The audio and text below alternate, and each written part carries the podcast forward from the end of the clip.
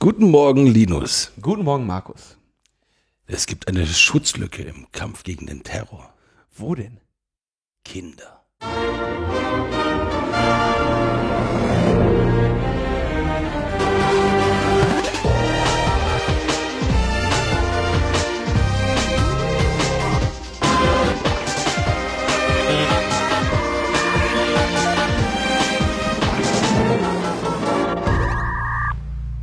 Logbuch Netzpolitik mit der Folge 294 vom 2. oder 3. April. Wir wissen noch nicht genau, wann wir veröffentlichen, aber aufgenommen am 2. April. Und im Studio zu Gast ist Markus Reuter von netzpolitik.org, der ja auch schon zum wievielten Mal im Logbuch zu Gast ist? Zwei, drei, vier Mal? Ich weiß nicht genau. Ich habe mich mal als Tim verkleidet. Hier. Ein Regular. Oh, das hast du jetzt, das, hast, das ist das erste Mal, dass es zugegeben wurde. Genau, Markus war, das war glaube ich sogar dein erster Auftritt im Logbuch, ähm, als Tim nicht konnte. Und da haben wir, haben wir dich einfach als äh, Pim Tritlove, glaube ich, auftreten lassen. Genau. So. Ja, das waren, das waren noch die, die lustigen alten Zeiten. Da hatten wir noch lustige Meldungen. Ähm, inzwischen. Damals, als das Internet noch gut war. Da, damals, als man im Internet noch alles sagen durfte. ähm, wir machen heute eine Sendung garantiert ohne Uploadfilter, also als Thema. Das Thema wird einfach nicht erwähnt, weil es hat einfach das Logbuch ohne, es gab einfach lange kein Logbuch mehr ohne und deswegen machen wir heute garantiert ohne Uploadfilter. Dafür aber mit Feedback. Ich fange an. Wir haben, weil wir es letzten Sendungen nicht so besprochen haben, gibt es, das ist jetzt, glaube ich, größtenteils auf die LMP 292 bezieht sich dieses Feedback, also nicht die 293, wo wir mit Julia Reda nochmal gesprochen haben, sondern die Sendung davor. Dazu kommentiert AD oder AD, ich weiß ja immer noch nicht, wie man es ausspricht. Eine Sache habe ich übrigens nicht verstanden. Warum glauben die Lobbyisten, dass man mit der Richtlinie Druck auf YouTube ausüben kann? Lizenzverhandlungen, ach scheiße, ist ja trotzdem wieder Upload. Es ist Uploadfilter. Zack. Lizenzverhandlungen mit besseren Konditionen abzuschließen. Eigentlich erfüllt die Plattform die neuen Bedingungen für den Haftungsausschluss schon jetzt. Best Effort bei der Lizenzierung. Kaum jemand hat mehr Beziehungen zur Urheberrechtsindustrie und das bisherige Beteiligungsmodell kann vermutlich in einen Preis für eine Lizenz umgerechnet werden. High Standards.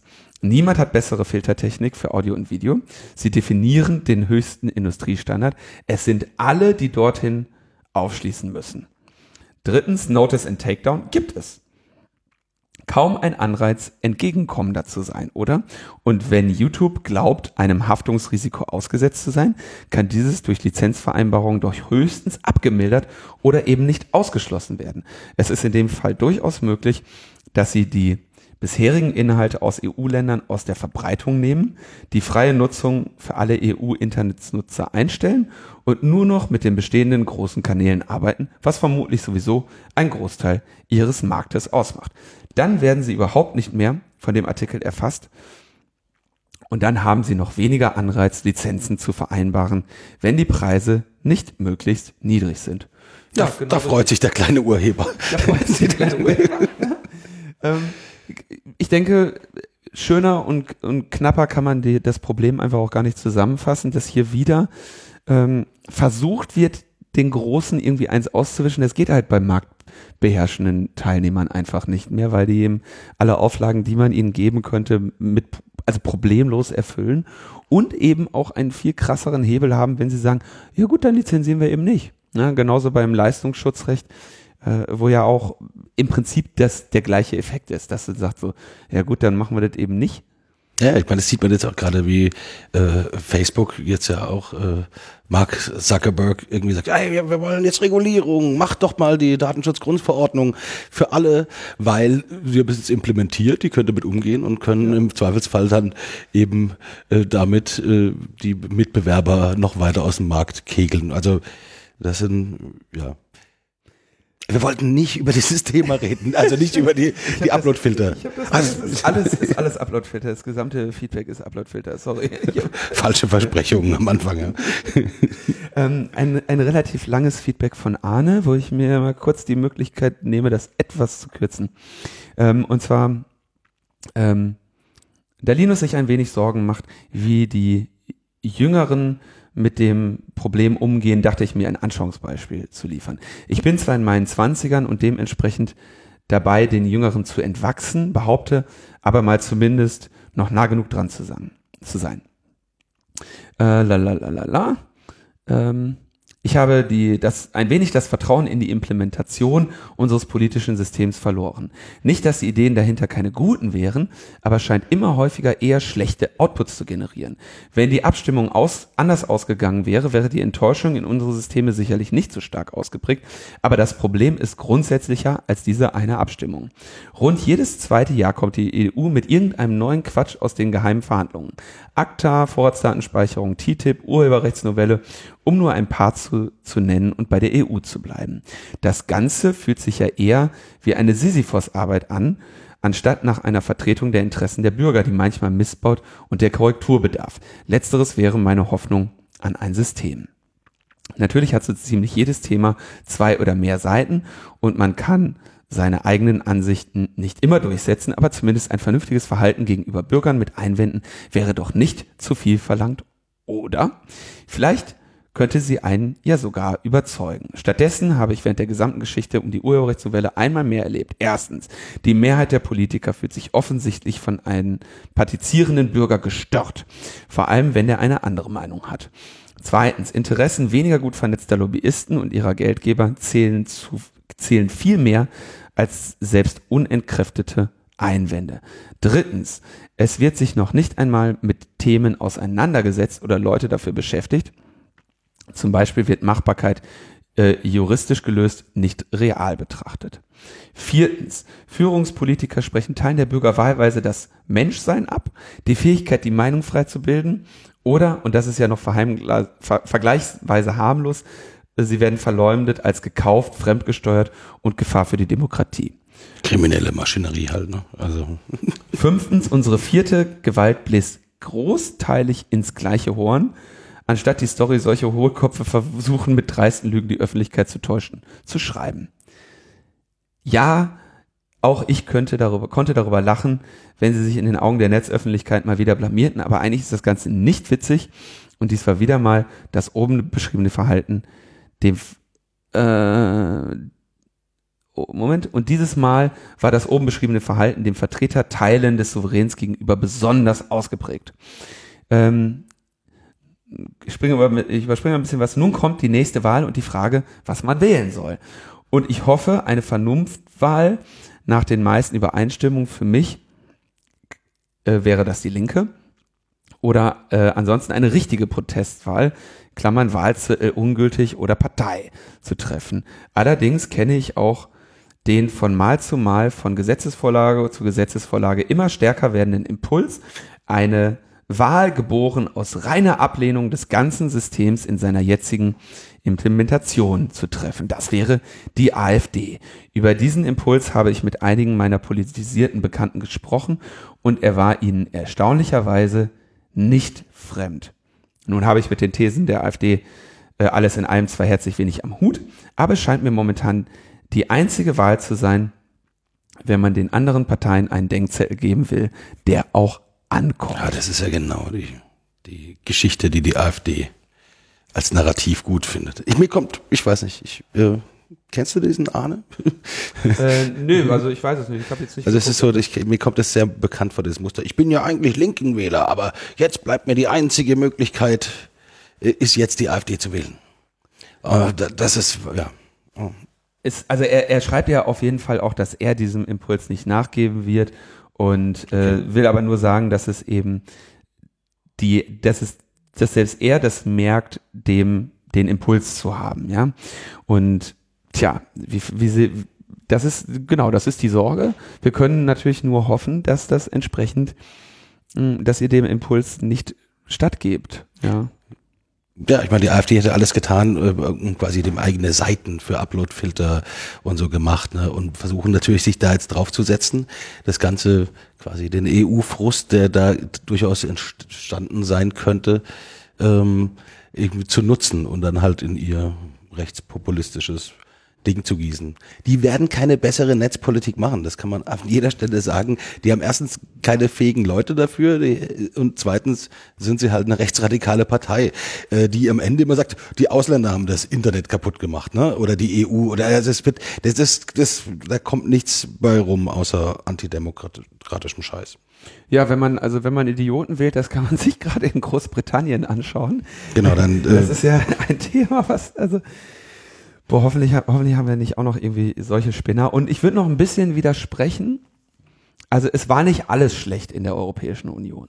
Ja, ähm, natürlich, das ist jetzt mal wieder so ein, ein, ein, ein, ein Beispiel, aber viele Sachen, die aus der Europäischen Union ich würde sogar noch weitergehen. Ich glaube, ich glaube, dass diese Protestbewegung, das hatte ich auch in einem, in einem Kommentar auf Netzpolitik.org geschrieben, äh, die hat eigentlich auch gewonnen, weil die gezeigt hat, hey, guck mal, wir können in Brüssel ansetzen, wir können irgendwie ganz schön Druck und Stress machen, wenn wir uns verbünden, wenn wir auf die Straße gehen, wenn wir irgendwie coole Online-Kampagnen, die auch aggressiv angehen, ähm, und da, da ist ja Bewegung drin gewesen. Die haben ja hier rumgerudert. Am Ende ist die ganze SPD ja dagegen gestimmt. Es war ja, da war ja Musik drin. Und ich finde, diese Erfahrung ist eine positive. Und ich finde, äh, daraus kann man eher lernen, hey, in Zukunft müssen wir halt noch früher da rangehen und noch mehr äh, Ärger machen. Und dann kann man das auch noch drehen. Also ich meine, ich glaube, diese ganze, diese ganze Upload-Filter-Geschichte, wir reden jetzt tatsächlich doch nochmal drüber, äh, wäre, wenn das übergesprungen wäre, nicht nur nach Österreich, was passiert ist, und nicht nur ein bisschen nach Polen, sondern noch weiter, dann wäre das äh, kippbar gewesen. Also das war ja eigentlich äh, nicht so weit davon entfernt, diese, diese politische Auseinandersetzung auf der Straße zu gewinnen. Also ich sehe das nicht alles so negativ und ich glaube, dass äh, hilft nicht zu sagen, die EU ist schuld, weil am Ende sind die Leute das schuld, die dafür abgestimmt haben. Genau. Und die, von denen kennen wir die Namen. Da haben wir Listen. Have names and addresses. Nein, da, die kann man abwählen. Ne? Also ohne die AfD zu wählen. Axel Voss abzuwählen wird schwierig, aber ähm, wäre auf jeden Fall wünschenswert. Und irgendwann werden wir auch den loswerden. Lennart äh, schreibt Feedback. Ich hatte mich ja ein bisschen darüber geäußert, dass ich im Prinzip diese, diesen Ruf, aber ah, Zensurfilter und so ein bisschen ähm, über das Ziel hinaus bewerte. Und äh, sogar so weit gehen würde zu befürchten, dass es unter Umständen dem Protest auch ein bisschen nicht unbedingt geholfen hat, ähm, da mit einer, mit einer Vereinfachung äh, in der Form aufzutreten. Da schreibt Lennart zu, kleines Feedback zu deiner Kritik am Zensurbegriff. Ich kann dein Ansinnen verstehen und teile es grundsätzlich, dass wir schon die sachlich besseren Argumente haben und deswegen nicht auf inhaltliche Verkürzungen angewiesen sind, die wiederum nur die Angriffsfläche für den politischen Gegner erhöhen. Aber erstens, in diesem Fall gibt es klare Hinweise darauf, dass der politische Gegner so sehr in, im faktenleeren Raum operiert, dass es vielleicht sogar ein bisschen egal ist, ob wir auch verkürzen. Na. Zweitens, du liegst mit deiner Kritik am Begriff der Zensur falsch. Nicht nur staatliche Zensur ist Zensur. Artikel 5 äh, 1 Absatz 2 äh, Grundgesetz umfasst nur Vorzensur, sogenannte Nachzensur oder Zensur im weitesten Sinne, die dann auch äh, nicht staatliche Akteure umfasst, ist nicht davon umfasst. Der Begriff Zensur im allgemeinen Sinne ist also deutlich weiter als der Begriff der Zensur aus Artikel 5. Der Begriff wird hier natürlich negativ konnotiert verwandt, aber es steht nicht auf den Schildern, das ist Zensur und deswegen eine Artikel, äh, eine Verletzung von Artikel 5 Grundgesetz. Hinzu kommt, es finden sich hier aber sogar eine Vorabauswahl anhand von bestimmten Kriterien anstatt einer begrüßenswerten Nachzensur, die eben Notice and Takedown äh, wär, äh, wäre, in diesem Fall also eine Vorzensur. Diese ist auch ganz explizit durch den Staat angeordnet. Zensur ist im Sinne des Artikel 5 Grundgesetz die Prüfung des Inhalts einer Äußerung vor deren Verbreitung. Ähm, so unglaublich, durch den Staat vor deren Verbreitung durch den Staat. So unglaublich abwegig ist die Idee, es handelt sich hier nur um Zensur im Sinne von durch den Staat, äh, ist diese Idee also gar nicht. Hm. Also, erstens kann man es auch anders meinen und zweitens wäre es für einen Laien selbst die Behauptung, es handle sich hier um staatliche Zensur für mich immer noch recht akzeptabel. Somit, du schießt mit deiner Kritik etwas über das Ziel hinaus. Ja, schwierige Frage. Ähm, ich, naja, also ich, ich sehe eher, dass, dass man eben solche Strukturen und Infrastrukturen etabliert und wie man jetzt an der Terrorrichtlinie der EU sieht, äh, gibt es halt sofort irgendwie die, Nächsten, die rufen, oh, so ein Upload-Filter, das wäre auch für uns praktisch. Und das wird halt weitergehen. Ne? Also ich glaube, dass wir, da, da, also Das damit, stimmt, aber ich würde Lennart entgegnen, dieser Filter wird ja nicht gesagt, äh, lass uns einen Zensurfilter für Urheberrechtsverstöße machen oder so, sondern die, dieser Filter wird ja damit argumentiert, okay, es findet ein, ein Rechteverstoß statt und das ist ja so. ja. Ja, und ähm, genauso würde ein Terrorfilter, haben wir jetzt gerade mit äh, Christchurch natürlich wieder das, das Thema auch relativ präsent in den Medien.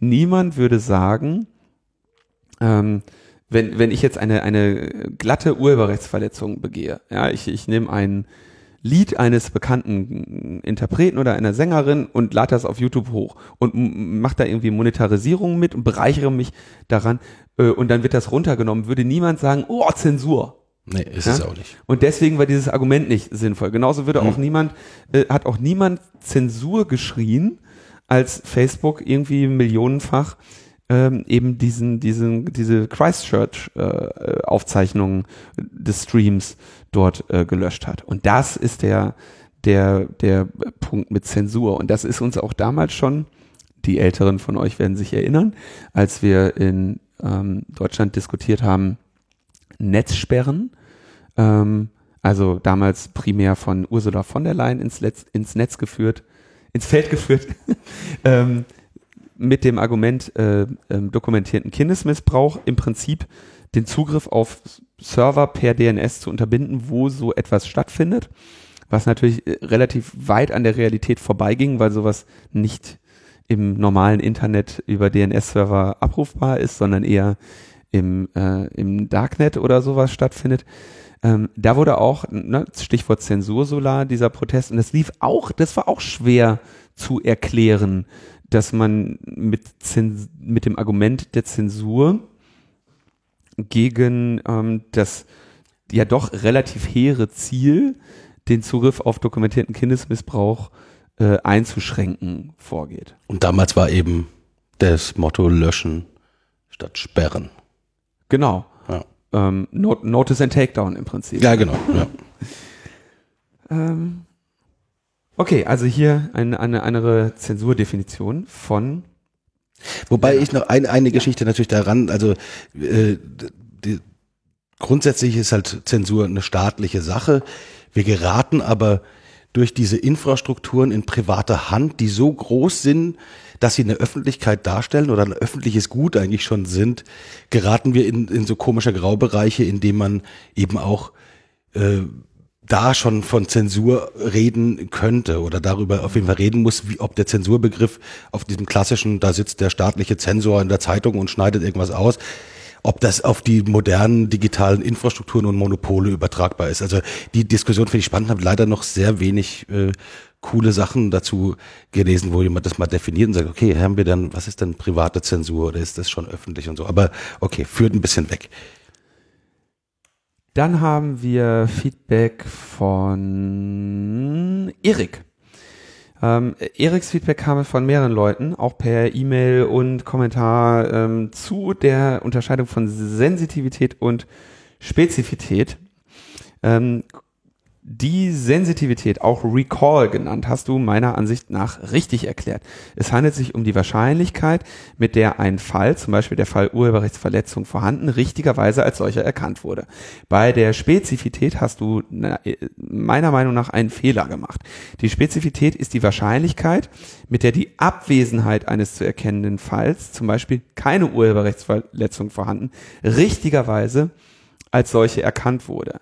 Aufgrund deiner Formulierung habe ich die Vermutung, dass du nicht auf die Spezifität, sondern auf den positiven Vorhersagewert, englisch die Precision, hinaus wolltest. Der positive Vorhersagewert ist die Wahrscheinlichkeit, mit der ein erkannter Fall, zum Beispiel Urheberrechtsverletzung erkannt, auch wirklich ein solcher Fall ist also Urheberrechtsverletzung vorhanden. Das ist auch das, was ich erklärt habe, das ist auch das, was ich meinte.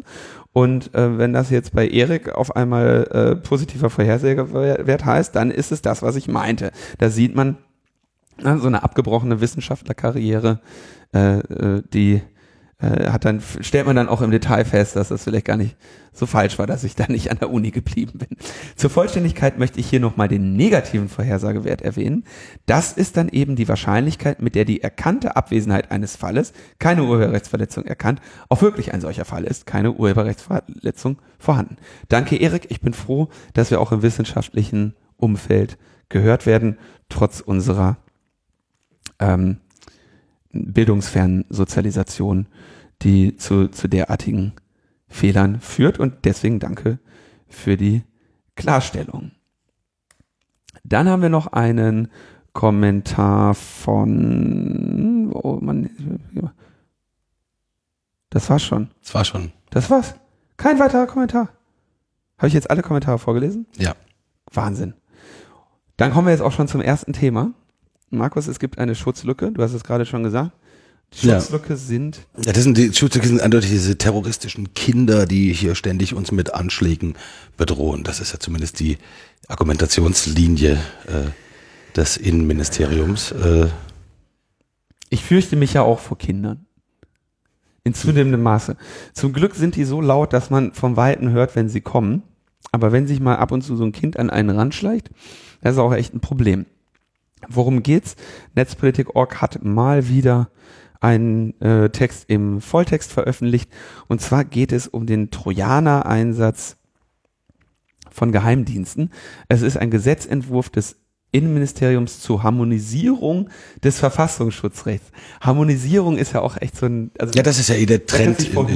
Das gute, die, die guten Gesetze harmonisieren, äh, also die, die Sprache, das ist interessant, äh, die, das Framing, wie die, wie die, wie die ganzen Ministerien, das gute Kita-Gesetz und das, also das ist alles jetzt, ist alles immer, das klingt alles so gut. Wir sind ja auch alle sehr harmoniebedürftig, insofern freuen wir uns ja über, über Harmonisierungsgesetze, ne? Ja, und wenn zur Harmonie halt gehört, dass man Kinder jetzt auch überwacht, äh, dann, also die Grenze bisher war bei wie vielen Jahren?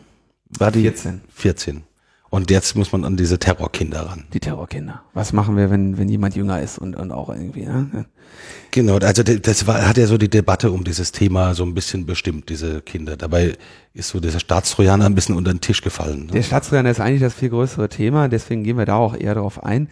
Ähm, nur nochmal, äh, weil wenn wir, Staatstrojaner ist ja immer so ein wiederkehrendes Thema. Ich habe jetzt gesehen, im Prinzip seit äh, das letzte Mal war es groß vor zwei Jahren. Da wurde nämlich der äh, die Quellentelekommunikationsüberwachung für die Polizei auch in Alltagskriminalfällen erlaubt. Ähm, dazu muss ich mal kurz zwei Begriffe nochmal wiederholen. Es wird im Prinzip in dieser Trojaner-Debatte unterschieden die Online-Durchsuchung, also die komplette Durchsuchung des Computers, im Prinzip Fernforensik. Ja, also mhm. wir gucken alles, was da, wir können auf alles zugreifen, was auf diesem Rechner ist und alles, was, was dieser Rechner an digitalen Spuren enthält, wird forensisch ausgewertet. Und davon ab, äh, abzugrenzen die Quellen-Telekommunikationsüberwachung, die im Prinzip als Fiktion daher kommt, dass man sagt, okay, ähm, der Computer ist ein Kommunikationsgerät, da, darüber wird geskypt oder sonst was oder gechattet. Dieser Chat findet in irgendeiner Form verschlüsselt statt oder die verschicken irgendwelche E-Mails über Server, die wir nicht abhören können. Und jetzt greifen wir die Telekommunikation an der Quelle ab. Ähm, und das bedeutet natürlich, so zumindest in dieser juristischen Idee ist die Eingriffstiefe und auch die Argumentation eine andere bei einer Quellentelekommunikationsüberwachung als bei einer Online-Durchsuchung.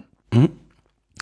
Und äh, jetzt streiten sich natürlich die Expertinnen und Experten darüber, ob diese Quellen TKÜ technisch in der Form überhaupt machbar ist, weil ja trotzdem eine Schwachstelle auf dem System ausgenutzt wird, weil trotzdem ein Zugriff auf das System ähm, stattfindet und weil es vor allem in der Vergangenheit mit dem Staatstrojaner, mit der Staatstrojanerlyse des CCC 2011 war das, glaube ich, oder 2010, ähm, auch gezeigt wurde, dass diese technische Umsetzung der Idee Quellentelekommunikationsüberwachung gar nicht so möglich war oder zumindest nicht so implementiert wurde, wie es sich die Juristen äh, und die, die Gesetzgeber äh, gedacht haben. Nämlich, da wurden dann einfach Screenshots auf dem System gemacht, da wurde das Mikrofon abgehört und in dem Fall, wo du das Mikrofon anmachst an so einem Computer, das ist in der einen Situation eine, eine Quellentelekommunikationsüberwachung und in der nächsten Situation ist das die Verwanzung des Wohnraums,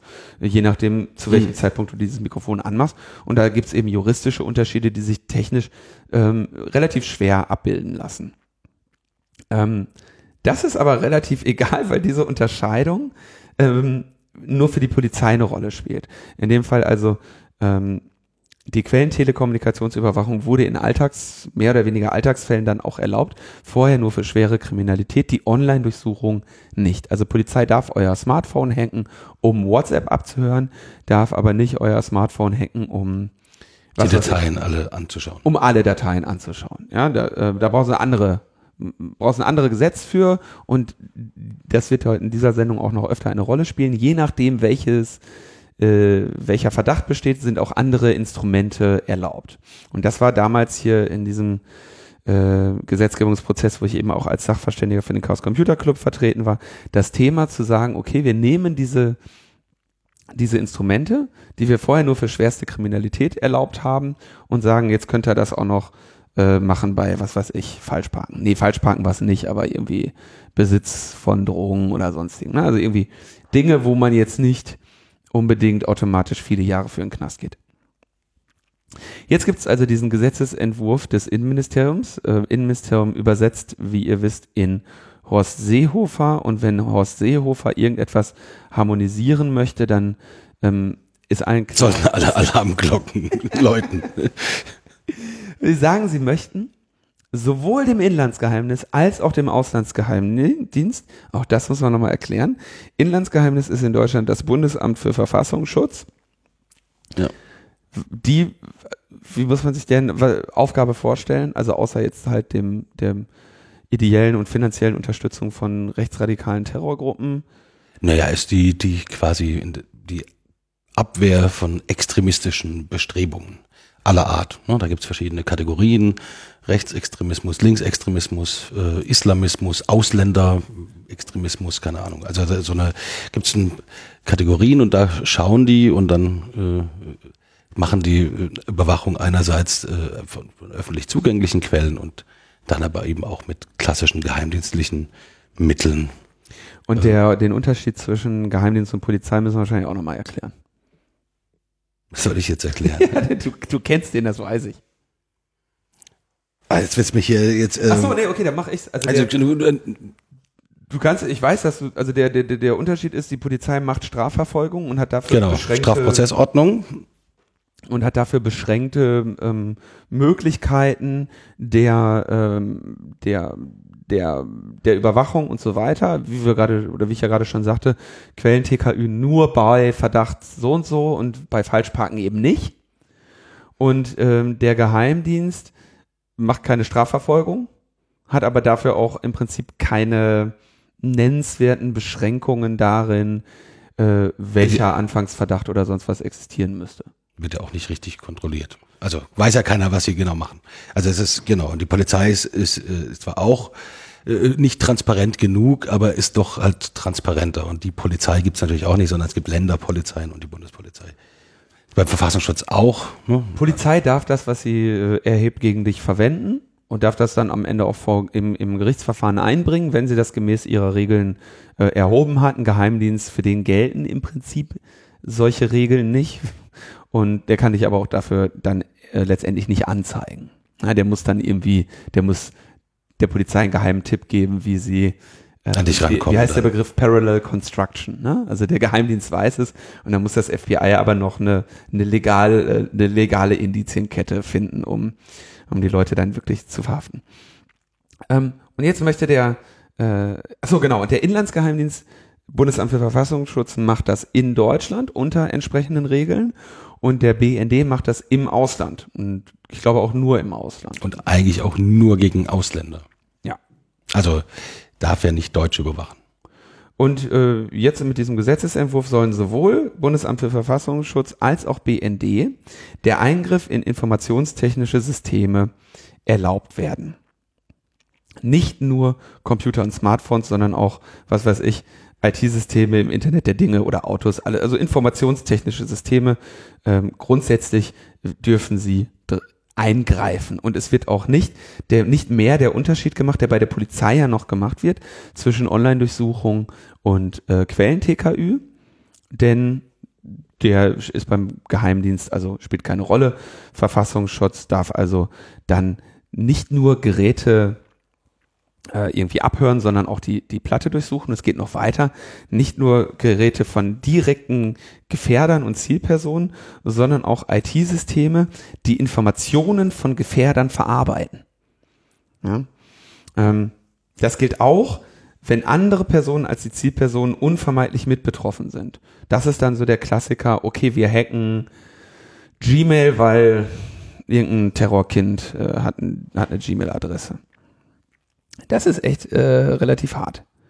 Und äh, gerade beim Verfassungsschutz, das ist ja der Inlandsgeheimdienst, das heißt, die würden dann, wenn ich das richtig verstehe, gegen deutsche äh, Infrastrukturen vorgehen und könnten Schleppnetzbeifang aus Deutschland haben und das wäre schon mal erlaubt. Im Prinzip, der, das war das große Thema immer in den, äh, in den unterschiedlichen Skandalen um den NSA-Untersuchungsausschuss. Denn der BND hat das ja eh schon immer so gemacht, dass sie sagen, ja, äh, wir, wir dürfen im Ausland sowieso so ziemlich alles hacken, solange es Erkenntnisse von Außen, Außen und sicherheitspolitischer Bedeutung verspricht. Das heißt, da waren die ähm, Hürden ohnehin nicht besonders groß.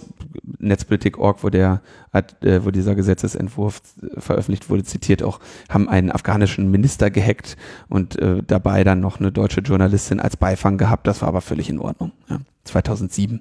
Wo gehobelt wird, fallen Späne, oder? Ja, wo, wo Nadeln gefunden werden, da werden Heuhaufen gesammelt oder so. Ne? Ähm, und jetzt soll der BND diese Staatstrojaner nicht nur für sich selbst einsetzen, sondern auch für andere. Also die, die deutschen Behörden sollen den BND quasi für sich hacken lassen können. Ähm, Amtshilfe als ressourcenschonende Zusammenarbeit wird da also gesehen. Also wenn jetzt irgendwie so eine Polizeibehörde sagt, ach ja, hier, da müssen wir mal hier hacken wegen was weiß ich, Ermittlungsverfahren nach Paragraph 129 oder so, ne? Mhm. dann äh, wird da direkt der BND äh, abgesetzt, der ja eigentlich nur im Ausland einsetzen so durfte, aber der kann das ja. Ne? Also du siehst im Prinzip so genau dieses diese CITES mit die Hackerbehörde genau quasi, ne? Hackerbehörde ne? CITES, wo das wo das ja schon irgendwie auch so ähm, muss ich jetzt auch mal sagen, es, es ist natürlich klar, dass der Staat wenn die schon einen Staatstrojaner nicht hinkriegen, natürlich mit mit 16 Staatstrojanern unterschiedlichen so, dass sie sich darüber Gedanken machen, 16 Landespolizeien, eine Bundespolizei, ein äh, Verfassungsschutz, dass sie sich irgendwie überlegen, da müssen wir die Ressourcen bündeln, wenn wir schon, wenn es schon für einen äh, Trojaner nicht wirklich reicht. Interessant ist aber, dass der BND ja seine Methoden nicht offenlegen muss. Der BND äh, als Geheimdienst hat ja eine ganz andere Kontrolle als so eine Polizeibehörde.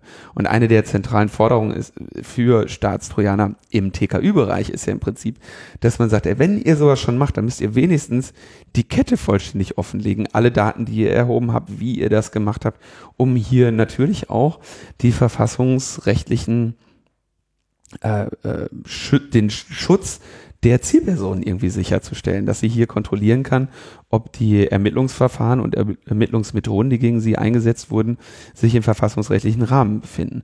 Das ähm, ist natürlich nicht unbedingt so, wenn jetzt den BND äh, für die für die Polizeidienststelle Buxtehude äh, irgendwelche äh, Drogenschmuggler hacken lässt. Ne?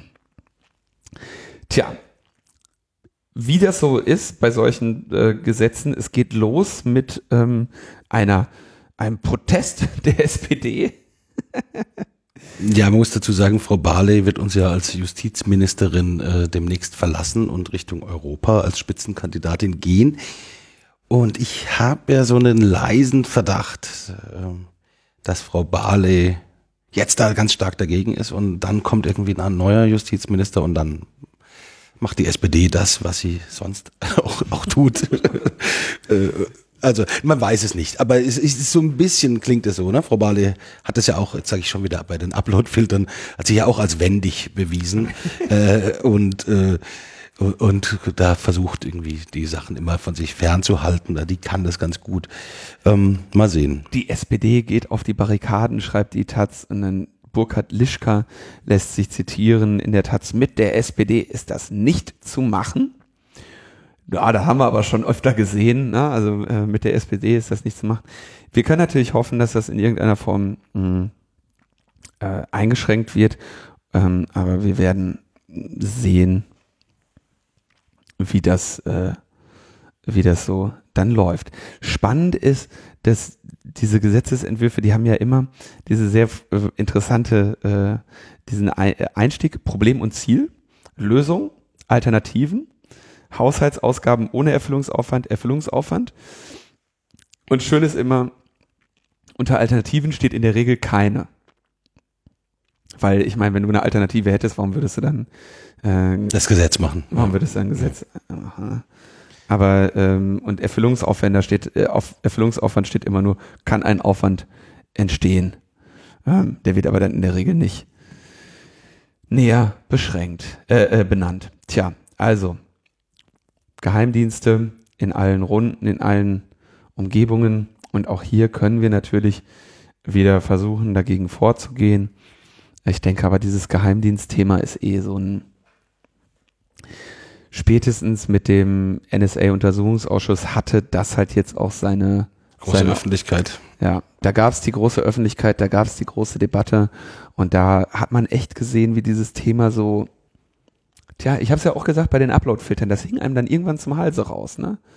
Da, und und das war bei dem bei dem bei den ganzen NSA-Skandalen auch so. Ich meine, es war auch das erste Mal, dass so eine, also das war ja die groß angelegte Strategie von Edward Snowden, zu sagen, wir halten diese Themen durch oder oder von von von Glenn Greenwald oder wie auch immer. Ähm, wir halten dieses Thema, damit es nicht ein Stromfeuer ist, halten wir es mhm. durch immer neue Enthüllungen in der Öffentlichkeit bis dann irgendwann alle den Überblick verloren hatten, bis auf vielleicht ein paar Leute in der Redaktion von Netzpolitik.org, die in jeder schönen Sitzung des NSA-Untersuchungsausschusses saßen oder eben die wenigen Leute, die den NSA-Untersuchungsausschuss äh, kritisch begleitet haben als Mitglieder. Ähm, Martina Renner, die bei LMP 256 zu Gast war, Konstantin von Notz, der immer noch nicht hier zu Gast war, müssen wir echt mal irgendwie langsam uns beschweren.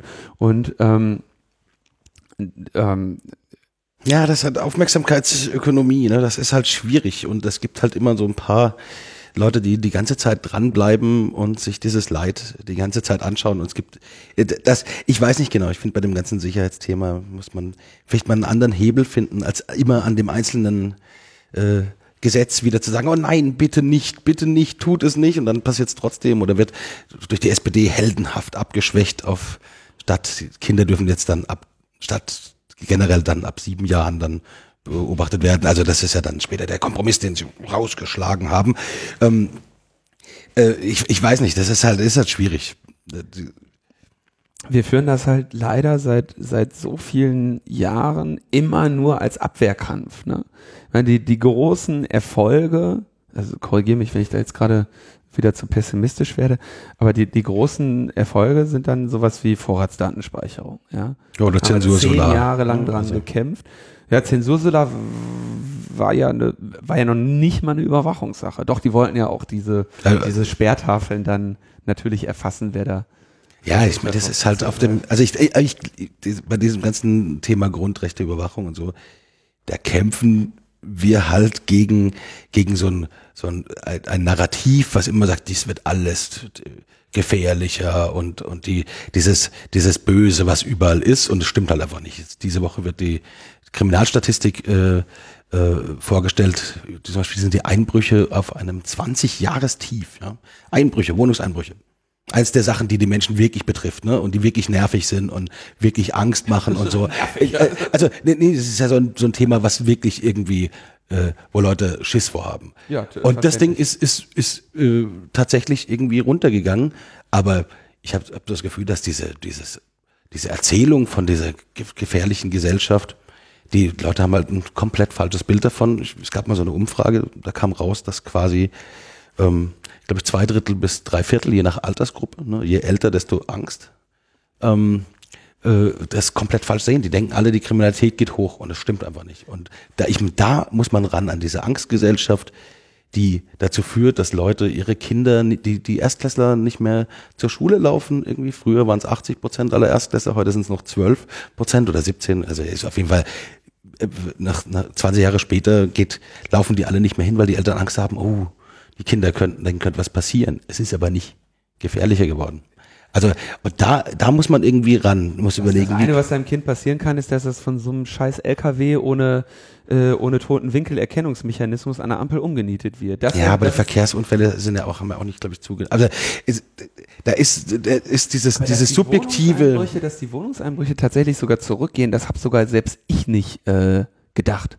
Es geht auch die Gewaltkriminalität, äh, Mord und Totschlag, es geht eigentlich alles zurück.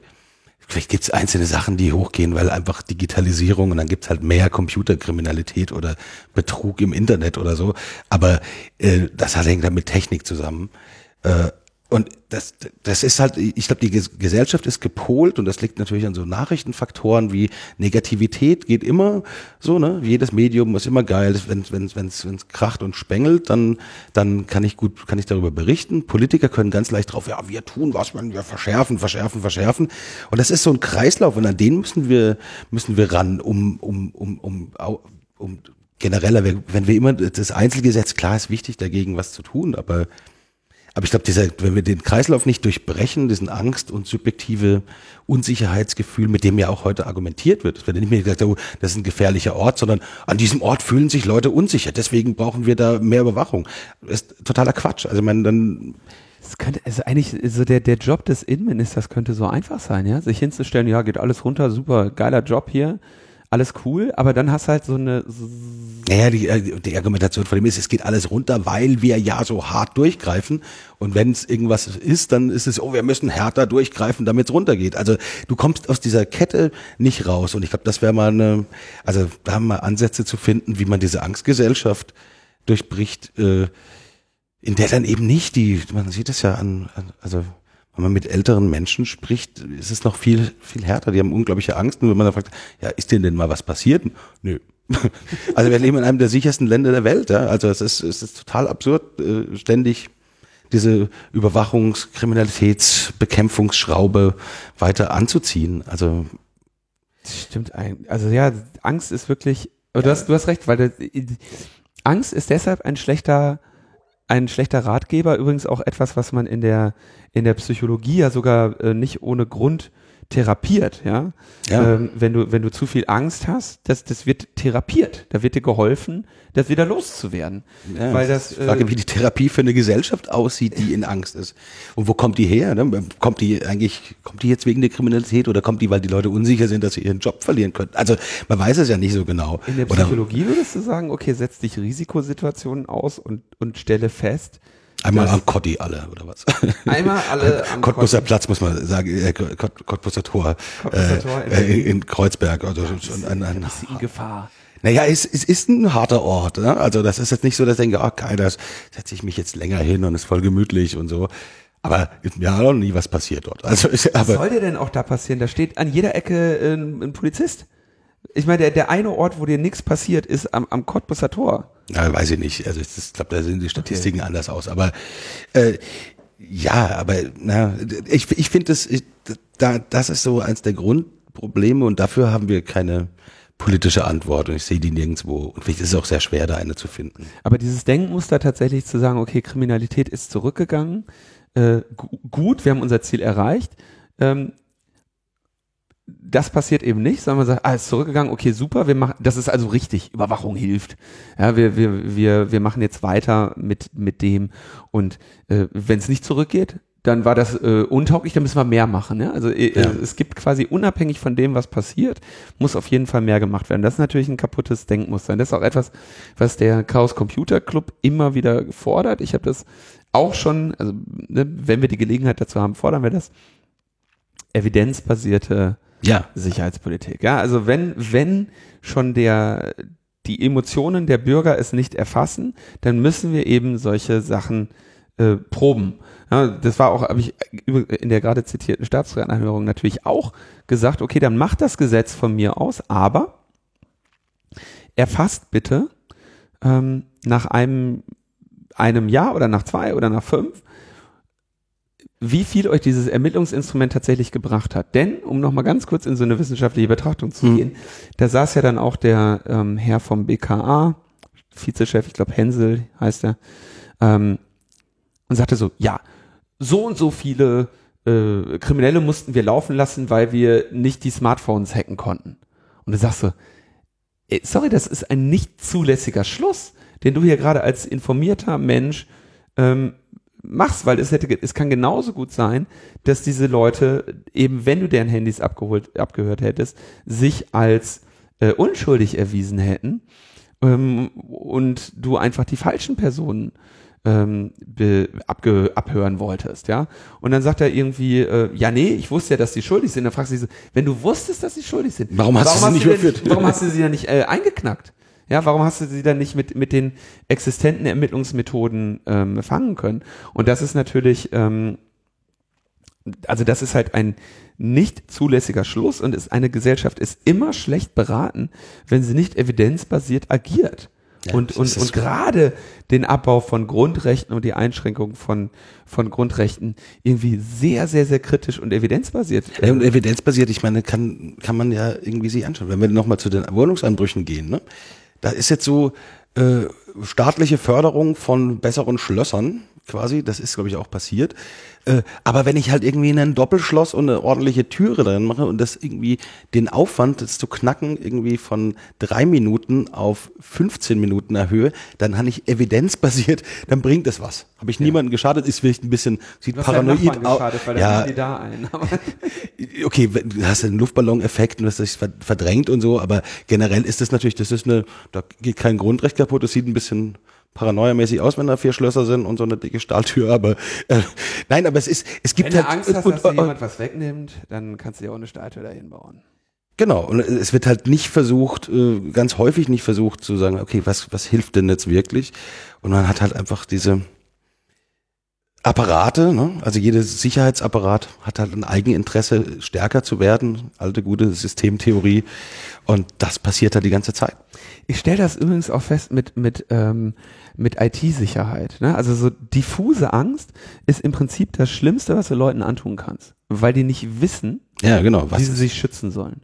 Und ähm, irgendwie so, ne, komm, wenn ich irgendwie einen Vortrag halte über IT-Sicherheit oder so, kommen jedes Mal irgendwelche Leute an mit irgendeinem obskuren Gerät in der Hand oder irgendeine App oder ich habe jetzt hier so und so ist das sicher.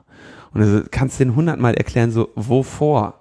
Weiß ich nicht, Hacker, ähm, vor, vor, vor Social Bots. Und dann denkst du so, Ja, ja, da ist auch, also in den ganzen Themen, es fehlt Evidenz, ich- Empirie, verdammt nochmal. ja, also, echt mal schön. äh, ja, also das führt natürlich ein bisschen weg von der Online-Durchsuchung, aber es geht, es, es fehlt wirklich diese, die Beweisführung, dass man vielleicht auch in Gesetzen beweisen muss. Und dann haben wir das eingeführt und drei Jahre später wird evaluiert und dann, oh, hat was gebracht. Ja, wir brauchen einfach auch mal Mut zur Schutzlücke. Ja, So, äh, wir kommen, glaube ich, zur nächsten Schutzlücke. Und äh, neben Kindern eine sehr wichtige Schutzlücke, die in Deutschland noch immer wieder für Ungemach sorgt, ist die Kunst. Ja, also ganz gefährlich. Ja, äh, diese Geschichte entwickelt sich gerade eigentlich in, in, in Zeiten, äh, wo wir das hier aufzeichnen. Und zwar wird gegen das Zentrum für politische Schönheit, also die wahrscheinlich bekannteste und umstrittenste Aktionskünstlergruppe in Deutschland, äh, wird in Thüringen wegen Bildung einer kriminellen Vereinigung ermittelt. Ich denke ja da sofort immer an so Rockerbanden und so, aber äh, also organisierte Kriminalität und so. Genau, und das ist Paragraph 129 und diese Ermittlungen äh, eröffnen dem Staatsapparat, also das ist einer der schärfsten äh, Schwerter, die man so haben kann, wenn man gegen jemand vorgehen will, eröffnen also das komplett Arsenal äh, der Überwachung. Also da kann ich irgendwie von V-Männern einsetzen, die Post kontrollieren, Telefonüberwachung, langfristige Observationen machen. Ich kann verdeckte Ermittler einsetzen, Rasterfahndung, großer Lauschangriff. Also da, da geht alles und äh, in diesem Fall geht's äh, gegen eben eine Künstlergruppe, die ja immer wieder mit bundesweiten, bundesweiten Debatten und eben mit, mit kontroversen Aktionen auf sich aufmerksam macht. Äh, ja, hart, ich finde harter Tobak, was da, was da passiert. Das Verfahren läuft ähm, seit 16 Monaten und es wurde interessanterweise, also im November 2017 hat das Zentrum für politische Schönheit äh, dem rechtsradikalen AfD-Politiker Björn Höcke ein Stehlenfeld, ein Holocaust-Mahnmal vor die Tür gesetzt und in diesem Zusammenhang ist dieses Verfahren eben im, äh, in Thüringen bei der Staatsanwaltschaft Gera eröffnet worden. Ähm Wir erinnern uns ja, was äh, Björn Höcke damals dazu sagte. Liebe Freunde, wer so etwas tut, der ist kein Künstler. Wer so etwas tut, ist noch nicht mal ein Krimineller. Wer so etwas tut, ist in meinen Augen ein Terrorist.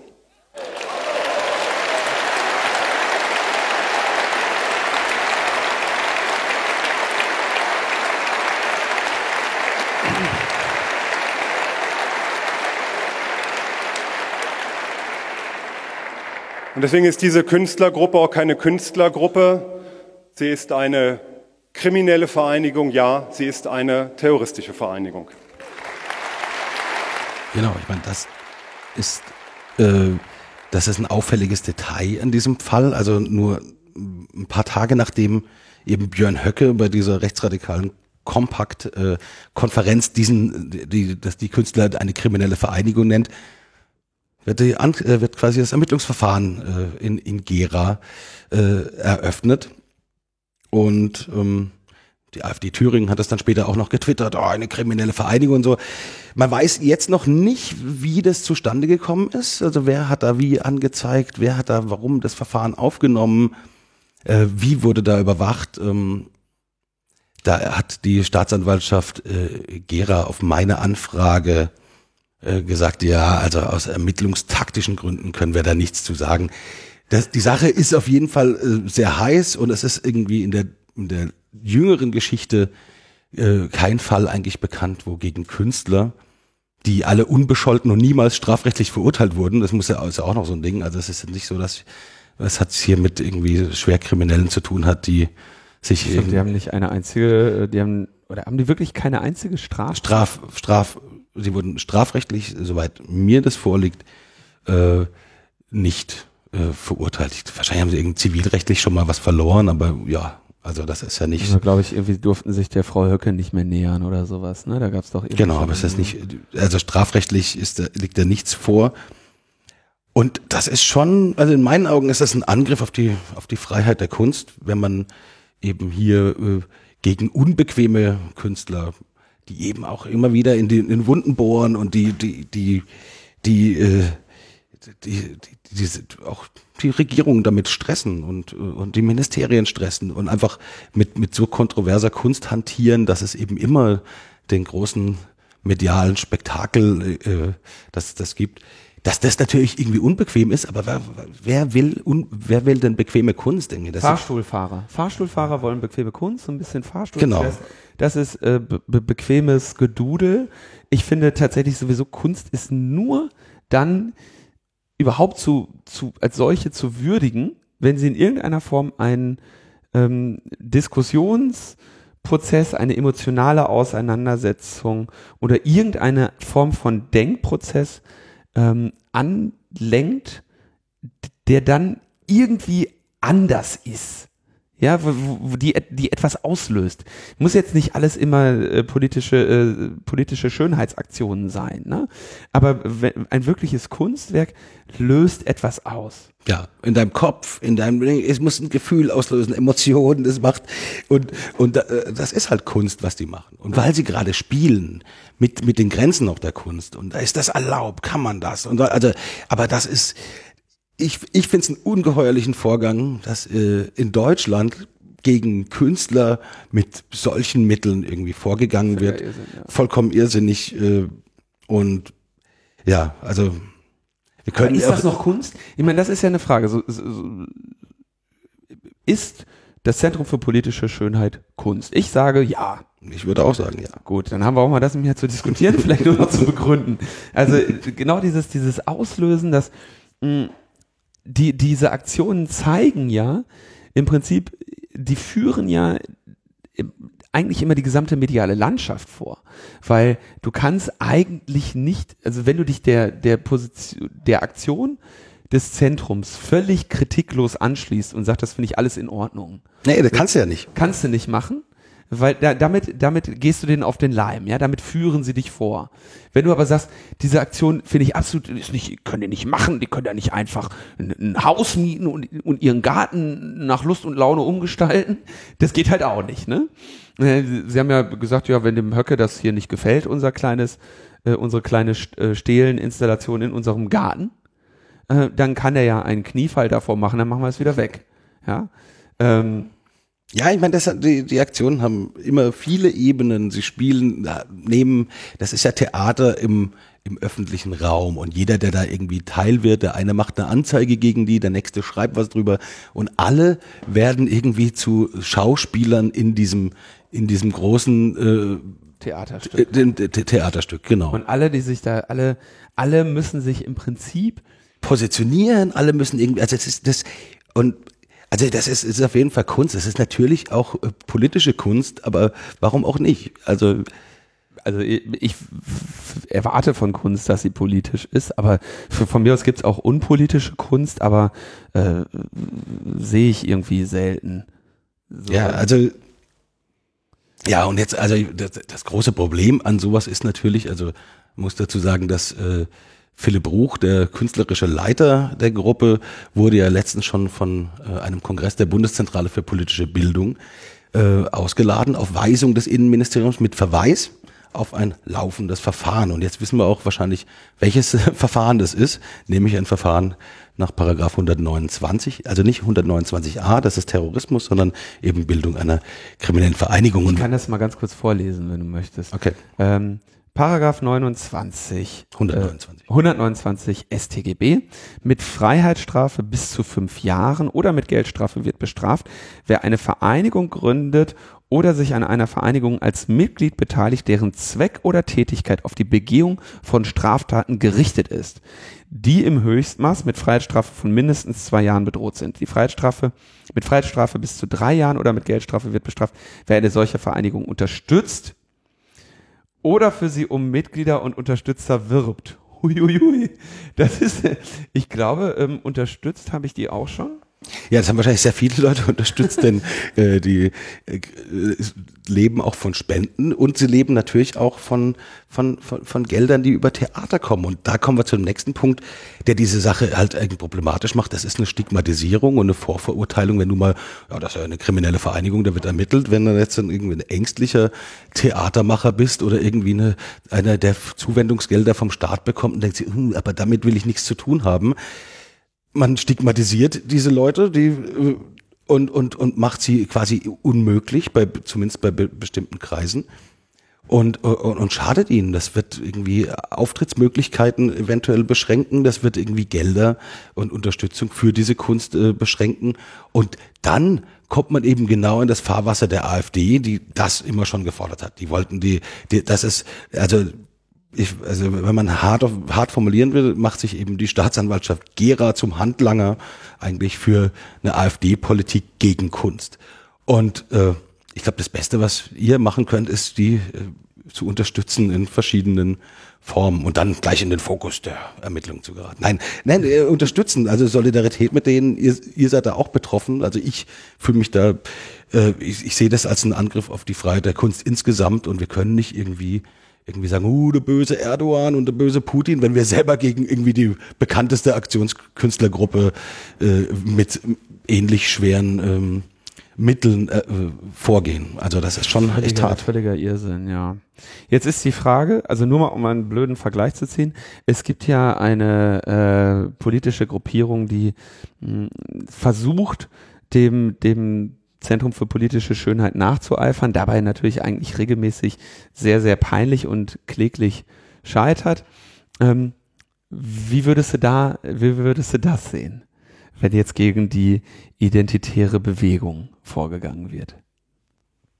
Ja, die identitäre Bewegung ist halt, glaube ich, nicht Kunst, weil sie die benutzt zwar Mittel der Kommunikationsguerilla, Mittel aus äh, Campaigning, Greenpeace-Campaigning, zivilen Ungehorsam, hat das irgendwie schön kopiert, hat sich da irgendwie angelehnt, aber letztlich äh, gibt es erstmal einen, äh, glaube ich, einen gro großen Unterschied in, in, dem, in dem Weltbild, die, denn im Gegensatz zu, zu dem Humanismus, den das Zentrum propagierend, äh, äh propagieren die irgendwie Rassismus, ver, ver, verbrämten Rassismus. Ne? Also Rassismus, der sich unter Ethnopluralismus irgendwie versteckt, aber letztlich die Reinhaltung der Rasse und der große Austausch und unser Blut, das steckt da alles drin. Das haben die nur, die wollen halt die ganze Zeit 33 bis 45 ausblenden mit dem Holzhammer, aber schaffen sie ja zunehmend nicht mehr. Und ähm, die Identitären, ich glaube, dass sie quasi, sie waren immer Nazis und jetzt äh, können sie dieses Bürgerliche kaum noch äh, halten. Der Attentäter von Christchurch äh, beruft sich quasi auf ihre Ideologie eins zu eins. Hat ihnen äh, Geld gespendet. Hat ihnen Geld gespendet. Und was auf jeden Fall da passiert ist, dass diese, diese, diese bürgerliche, wir sind demokratische, patriotische Bürger, die hier mit, mit Aktionismus äh, auftreten, diese, dieser Mantel wird nicht mehr gehalten. Ich würde die nicht vergleichen, denn ich fand die Aktion von von der Identitären, die waren nur spektakulär, weil von rechts gab es das noch nicht.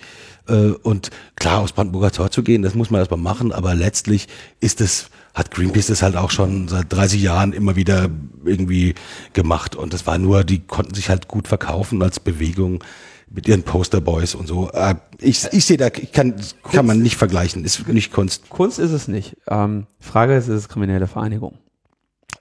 Das möchte ich auch nicht bewerten, ob es eine kriminelle Vereinigung ist. Also mit ihrem Boot, mit dem sie da aufs Mittelmeer fahren wollten, um andere Menschen äh, daran zu hindern, Schiffbrüchige zu retten.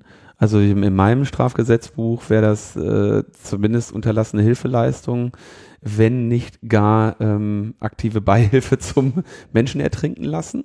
Da könnte man fast sogar sagen, dass das eine kriminelle Vereinigung ist, aber dann hätte man natürlich auch wieder sich überlegen müssen, dass die ganzen Boote von Mare Nostrum oder ähm, äh, wie, wie der libyschen Küstenwache äh, kriminelle Vereinigungen sind. Äh, übrigens eine Argumentation, der sich das Zentrum für politische Schönheit wahrscheinlich genau in der Form hm, auch anschließen würde. Ja, also ich sehe, ich sehe, ich, das, ich glaube, dass also, dass die nicht vergleichbar sind, weil das Zentrum immer dann doch, äh, da ist die Kunst, bei aller Politik die Kunst dann doch, äh, und es ist auch viel vielschichtiger und ist nicht so eine Mir geht mir geht's, mir geht's also, ein bisschen um die Frage, ist, ist, ist dafür Ausschluss, äh, ausschlaggebend, ob das Zentrum Kunst ist oder nicht. Wenn man jetzt sagt, die Aktion des Zentrums für politische Schönheit äh, sind jetzt keine Kunst. Also ist eine Politgruppe quasi. Würde ist eine sagen. Politgruppe, das sind jetzt, das sind, das ist jetzt so, was weiß ich, der große weise Rat der Künstler ähm, hat entschieden, das ist jetzt keine Kunst. Ja. Ähm, Selbst dann wäre ja wir haben 100 keine kriminelle Vereinigung. Ja.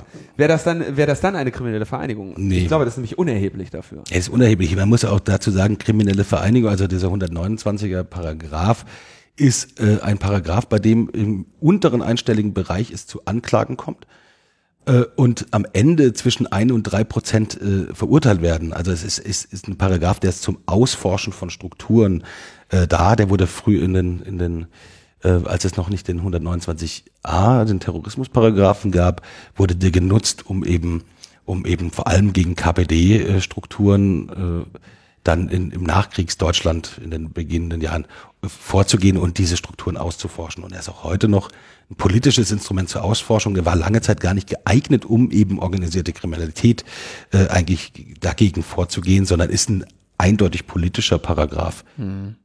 Ich würde dir noch ganz kurz, äh, also der Absatz 2 erklärt, was eine Vereinigung ist, ein auf Dauer angelegter von einer Festlegung von Rollen der Mitglieder, der Kontinuität der Mitgliedschaft und der Ausprägung der Struktur unabhängiger organisierter Zusammenschluss von mehr als zwei Personen zur Verfolgung eines übergeordneten gemeinsamen Interesses. Ja, Zentrum für politische Schönheit ist eine Vereinigung. Ähm, und dann finde ich sehr schön äh, Satz drei Absatz eins ist nicht anzuwenden. Erstens, wenn die Vereinigung eine politische Partei ist, die das Bundesverfassungsgericht nicht für verfassungswidrig erklärt hat. Zweitens, wenn die Begehung von Straftaten nur ein Zweck oder eine Tätigkeit von untergeordneter Bedeutung ist. Und das spätestens da hätte man als Staatsanwalt. Ja, ja, aber der Zweck dieser Kunst ist, aufzurütteln, in die Wunde rein, irgendwie Diskurs zu machen, Räume zu öffnen für, für Debatte, der Gesellschaft einen Spiegel vorhalten, was auch immer. Es geht ja nicht darum, wenn da irgendwie ein Plakat illegal aufgestellt wird gegen Höcke, geht es ja nicht darum, ja, wir wollen ja die Straftaten, weil wir uns da bereichern wollen oder es ist nicht der, der, also mit meinem laienjuristischen Verständnis würde ich sagen, äh, passt das alles nicht. Und also das ist ein, in meinen Augen ein, ein Skandal, dass sowas äh, möglich ist, gegen Künstler so zu ermitteln. Also ich denke, dieser ähm, ähm, Absatz 3 Satz äh, oder zweiter Punkt hätte auf jeden Fall diesen Aspekt schon schon beendet. Da hätte man gar nicht weiterlesen müssen, hätte man sofort sagen können, so Anfangsverdacht ist schon mal grundsätzlich hier nicht gegeben. Mhm. So. Und warum macht man das nicht? Du hast es gerade schon gesagt. Ähm, man macht das nicht, um eben diesen, weil dieser Verdacht eben die ganzen Ermittlungsmethoden ermöglicht.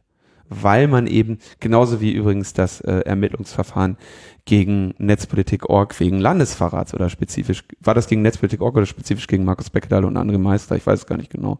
Das war gegen die beiden. Gegen die beiden, ja. Ähm, spezifisch äh, der Verdacht natürlich im Raume stand, dass das gemacht wurde, um die Abhörmethoden zu haben ähm, weil man eben aufgrund dieses Anfangsverdachtes dann äh, die, die, das Instrumentarium äh, Online-Durchsuchung, Überwachung, TKÜ, äh, Observation, V-Leute und so weiter äh, zur Verfügung hat, um dann natürlich in dem Rahmen ähm, unter Umständen äh, herauszufinden, wer die journalistischen Quellen der beiden waren. Ja. ja. Und ähm, darf man natürlich auch nicht vergessen, wenn man sich anschaut, wie Netzpolitik.org seitdem weitergemacht hat, wäre natürlich im Rahmen der, der Tätigkeit durchaus auch von Interesse gewesen, wer zukünftige Quellen von Netzpolitik.org sind. Ja. ja. Und äh, genau deswegen strengt man eben solche Ermittlungsverfahren an. Das ist ein Skandal und da muss jetzt sehr laut gegengegangen werden. Und ich würde mich sogar vorsichtig dazu herablassen, in einer Parallelrealität, wo ähm, ah nee, würde ich wahrscheinlich nicht. Wenn die, wenn die wegen 129 gegen de, die identitäre Bewegung vorgehen würden, würde ich sagen, ja, ein Anfangsverdacht ist gegeben. Also muss ich ganz ehrlich sagen. Noch nicht mal eine ästhetische, ich würde es begründen mit erstens ganz klar Volksverhetzung ist eine Straftat. Diese Vereinigung hat den Zweck der Volksverhetzung. Zweitens, ähm, diese Ideen äh, oder diese Versuche, sie waren ja am Ende zu doof, ein Schiff zu steuern und ihre Crew ist ja dann auch desertiert. Nee, als Flüchtlinge, als Flüchtlinge, äh, Geflüchtete. Äh, ne. ne, aber sie haben auf jeden Fall ähm, Aktionen gehabt, wo tatsächlich Straftaten das erklärte Ziel waren. Ne? Menschen ertrinken lassen, ähm, Volksverhetzung und sonstiges. Ähm, wenn da der Anfangsverdacht äh, der Bildung einer kriminellen Vereinigung bestünde, würde ich sagen, das finde ich ähm, argumentierbar. Ja, ähm, und äh, ich finde das übrigens auch argumentierbar, dass sie jetzt gerade Hausdurchsuchungen hatten wegen der Nähe zu dem äh, Christchurch-Attentäter. Und ich finde es auch verargumentierbar, dass dieser äh, Vollhonk Martin Sellner nicht auf Anhieb äh, dass das Standard-Touristenvisum in die USA bekommt. Äh, musste ihm natürlich dann nochmal, dann hat er sich ja irgendwie groß drüber aufgeregt, dass die USA ihre Grenze nicht ganz so offen halten, äh, wie er sich das als, als Aria gerne wünscht. Ähm, einmal alle, alle laut gelacht, ja, alle laut gelacht. Der wird schon in die USA einreisen können. Im, im Nachhinein stellt sich raus, wer mit einer US-Amerikanerin verlobt ist, kommt eh nicht mehr über das Standardtouristenvisum rein. Weißt du wieso? Nee. Weil die Amis Angst haben, dass die die Familie nachholt, ja. Das, wie, wie der Sellner natürlich auch, ne. Für jeden Araber, den wir hier reinlassen, weiß ja nicht, wie viele Kinder der hier noch gebiert und das sind dann alles Deutsche und die zersetzen dann die Rasse. Ähnlich ähm, sehen das die Amerikaner auch. Insofern lassen wir das mal äh, amüsiert außen vor. Also das ist ein Skandal, dass in dieser Form gegen eine Gruppe äh, vorgegangen wird, die nach unserer Kenntnis keine strafrechtliche Verurteilung Ja. hat.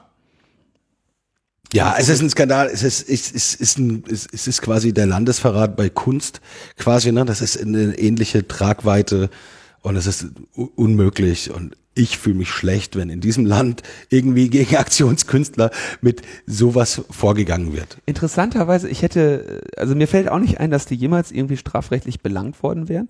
Natürlich werden die eine Reihe an Ja, Ermittlungsverfahren. da gab es sicher zig Rahmen Anzeigen, die aber auch äh, eingestellt wurden. Also. Dafür haben wir den eben, dafür haben wir diese gesetzlichen Grenzen. Wir haben eben unsere Gesetze auch für Und es ist- Freisprüche. Genau, also äh, keine schöne Sache. Ähm, mal gucken, wie es weitergeht. Ich gehe davon aus, dass das, dass das Verfahren eingestellt wird, wenn der Protest und Aufschrei laut genug ist. Aber das darf, das finde ich auch irgendwie. Das habe ich damals schon bei, bei den Landesverratsermittlungen. Ich meine, wir können nicht darauf, äh, wir können sich darauf verlassen, dass der Rechtsstaat irgendwie nur Rechtsstaat ist, wenn, wenn, wenn man protestiert. Es gibt genug Menschen, die nicht den Zugang haben zu dieser Öffentlichkeit, die Ungerechtigkeiten und Mhm. sonstigen ausgesetzt sind. Und ich kann nicht aufhören zu fordern, dass wir verantwortungsbewusste oder verantwortliche Tätigkeiten von verantwortungsbewussten Menschen ausführen lassen. Und ähm, das gilt insbesondere für äh, Strafverfolgung. Ja, also Hast du, hast du Statements vom ZPS eingeholt? habe ich gemacht, äh, aber noch sind die. Ja, wir veröffentlichen so. eh erst nach, nach dem, wir veröffentlichen ja eh erst nach dem äh, Stimmt. die, die Ähm, Sperrfrist. Naja, Philipp Ruch sagt zum Beispiel, äh, der Staat radikalisiert sich zunehmend selbst und wenn radikalis radikale Kunst kriminalisiert wird, wird der Staat eben kriminell. Äh, was und Stefan Pelzer, der äh, Eskalationsbeauftragte Eskaliert. äh, des, des Zentrums der sagt, äh, das ist ein Skandal sondergleichen. Es bräuchte jetzt ähm, massiven zivilgesellschaftlichen Druck auf sämtliche Verantwortlichen in Thüringen. Ähm, und zwar, weil dort die Justiz wohl äh, auf die Verantwortlichen in Thüringen, die seit äh, die auf dem rechten Auge blind sein und nun nicht einmal davor zurückschrecken, als Schoßhündchen der AfD-Nazis auf missliebige Künstler loszugehen. Ähm, ja, das Zentrum ruft zu Spenden auf ähm, und ja, braucht Unterstützung. Also es geht, glaube ich, hier auch um eine Verteidigung der Freiheit der Kunst in diesem Land. Und das ist nicht, nicht, das ist nicht weniger. Das ist ein, das ist wirklich krass. Die brauchen, also sie werden natürlich auch die Spenden brauchen, um sich dagegen zu wehren, um da irgendwie Aufklärung zu verlangen, um diesem, diesem Prozess nachzugehen. Und ich bin ja mal gespannt auf die Kommentare in der Sendung. Die Aktionen des ZPS waren ja immer auch ähm, in der Hörerschaft kontrovers. Äh, berücksichtigt aber bitte, hier geht es eben um einen konkreten Vorwurf Bildung einer kriminellen Vereinigung. Und ähm, das ist eben nicht die Frage, war die Aktion in Ordnung oder nicht. Und ähm, da bin ich sehr gespannt, wie da unsere Kommentare zu ausfallen. Naja, Sie haben gute Anwälte, habe ich mir sagen lassen. Gehe ich von aus, dass sie gute An also so, die Aber- Aktion ohne gute Anwälte durchzuführen wäre auf Genau. jeden Fall falsch. Also gute Anwälte und Unterstützung der Öffentlichkeit. Ich glaube, da ist, äh, da kann man da schon was machen. War ja damals bei Landesverrat eben auch der Aufschrei, der, der was gebracht hatte. Landesverrat hat aber, ich will noch mal kurz auf diesen Aspekt der Stigmatisierung zurückgehen, der ist natürlich doch durchaus hier gegeben. Und Land, die Landesverratsaffäre um Netzpolitik.org war, ich meine, da hat von Tagesschau, Chefredakteur, äh, Opinion Pieces über im Prinzip die gesamte mediale Landschaft wurde da ähm, gleichermaßen gesagt, das ist Journalismus und kein Landesverrat. Da haben alle erkannt, dass sie bedroht sind. Ähm, ich bin mal gespannt, ob das jetzt in diesem Thema auch so ist. Wie Ja, gesagt, ich hoffe doch, dass die Intendanten von Theatern sagen, ey, wir sind, wenn ihr die kriminalisiert, dann kriminalisiert ihr auch uns. Ne? Also das ist die, das muss doch die Reaktion sein. Also Das wenn die die anfangen. Wir haben sie jetzt noch nicht gesehen. Also ich bin, also wir haben sie, ne, wir nehmen auf zu einem Zeitpunkt, wo, wo diese Information noch nicht öffentlich ist. Das heißt, wir kennen keine Reaktionen. Genau, ich, ich hoffe doch mal schwer. Äh, Also bin, ja, ich denke, das wird einen Aufschrei geben. Mal gucken, das ist interessant, weil die, die Hörerinnen und Hörer werden dann das merken, ob es einen gibt und wir wissen es noch nicht. Äh, Es bleibt zu hoffen, dass hier die Verteidigung der Kunstfreiheit stattfindet. So, damit wären wir bei einem nächsten Thema und zwar tatsächlich bei staatlichem Hacking. Ja, ähm, und zwar gab es einen sehr interessanten Fall im Bereich der IT-Sicherheit in den letzten Tagen und Wochen. Und zwar meldete das äh, Antiviren-Scanner-Unternehmen Kaspersky. Ähm, es habe auf, dem, auf den Rechnern von insgesamt 57.000 Kaspersky-Kunden eine Schadsoftware gefunden. Und diese Schadsoftware ähm, wurde bereitgestellt über das Asus Live Update Utility. Was Ähm, ist das so ein Updater? Genau, äh, das ist so ein Updater. Also Asus ist ein taiwanesischer Hersteller von Computern. Ähm, ich glaube, einer ist auf jeden Fall unter den Top 5 der weltweit umsatzstärksten oder, oder verkaufsstärksten Computer Her Hersteller. Und wie das so, so, so stelle ich mir das vor, wenn du so Computer hast, dann hast du ja häufig auch so vom Hersteller nochmal irgendeine Software da drauf. Sei das irgendein beschissener Druckertreiber oder nochmal ein Displaytreiber für irgendwelche Sonderknöpfe, die du an dem Computer hast oder so. Du kriegst ja allerhand sch- schöne Software noch mitgeliefert, wenn du heute einen Computer kaufst. So, ne?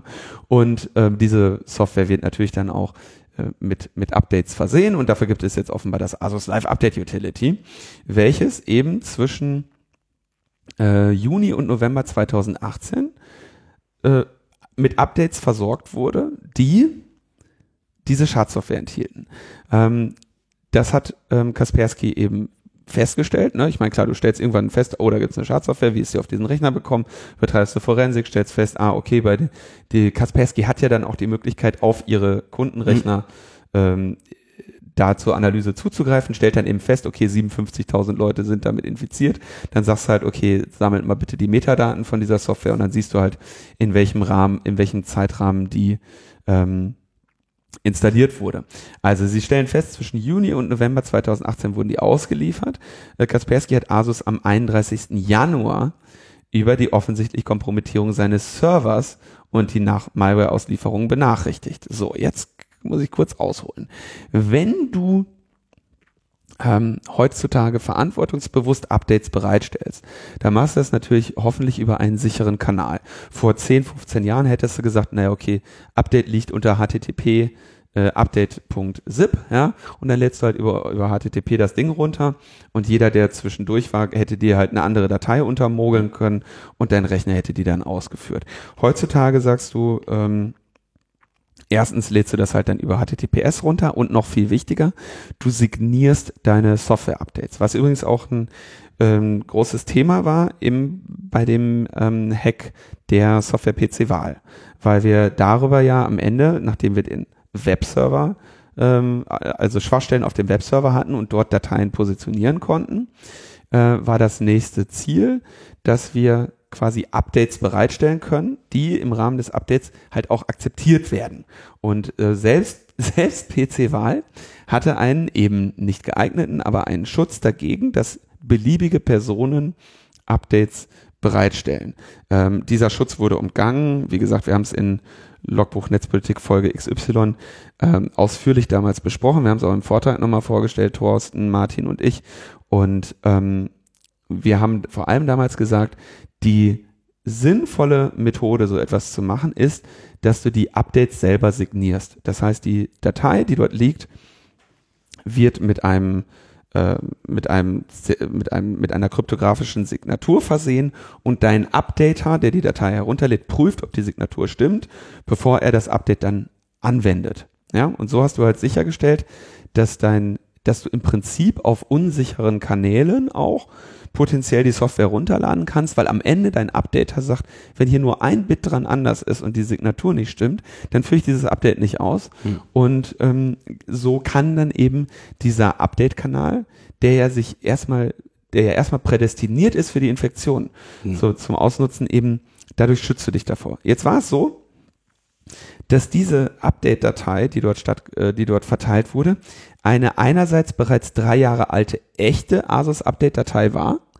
die infiziert worden war von wer auch immer der Angreifer ist, und dann aber mit dem aktuellen Zertifikat von, von Asus ähm, signiert wurde. Und deswegen haben alle Asus-Rechner diese Software heruntergeladen und sich infiziert. Wenn man jetzt extrapoliert von wie viele Asus-Rechner es gibt, ähm, Und wie viele davon- Kaspersky-Kunden sind? Kaspersky-Kunden sind, schätzt Kaspersky, ungefähr eine Million infizierte Geräte. Und jetzt wird's, äh, jetzt wird's interessant. Also erstens, okay, krass, so, du hast offenbar den Update-Server gehackt, du hast auch das Zertifikat gehackt, mit dem Asus die, die Software-Updates signiert. Und jetzt hat diese Software eine sehr interessante Eigenart, die Schadsoftware, die darüber verteilt wurde, nämlich das erste, was die macht, ist, die nimmt die, guckt sich die MAC-Adresse des Rechners an. MAC-Adresse haben wir vor ein paar Folgen Logbuch Netzpolitik erzählt, die im Prinzip äh, einzigartige Hardware-Adresse der Netzwerkkarte, die in diesem Rechner sich befindet, hash die und gleicht diesen Hash mit ähm, einer äh, mit einer in der Software gespeicherten Liste von 600 Hashes ab. Und wenn dein Hash nicht da drin ist, dann legt sie sich einfach hin und macht nichts weiter. Mhm. Wenn dein Hash aber dabei ist, dann infiziert sie das Gerät mit einer weiteren Schadsoftware und trojanisiert es dauerhaft. Und das heißt, wer auch immer hier diese manipulierte Software auf, auf eine Million Rechner gespielt hat, hat es in Wirklichkeit auf nur 600 Zielpersonen abgesehen. Und Schön. wusste von den 600 Zielpersonen, Dass sie einen Asus haben. dass die erstens einen Asus haben Und die MAC-Adresse. und die MAC-Adresse. Aus der MAC-Adresse geht in der Regel hervor, dass es ein Asus-Rechner ist. Also Mhm, okay. MAC-Adressenblöcke sind, also ich weiß nicht, ob Asus eigene Mac- MAC-Blöcke hat, aber äh, die wussten auf jeden Fall, es ist ein Asus-Rechner und folgende 600 MAC-Adressen interessieren uns. Die wollen wir infizieren. Die wollen wir so dringend infizieren, dass wir sogar Asus dafür hacken und potenziell eine Million äh, oder nee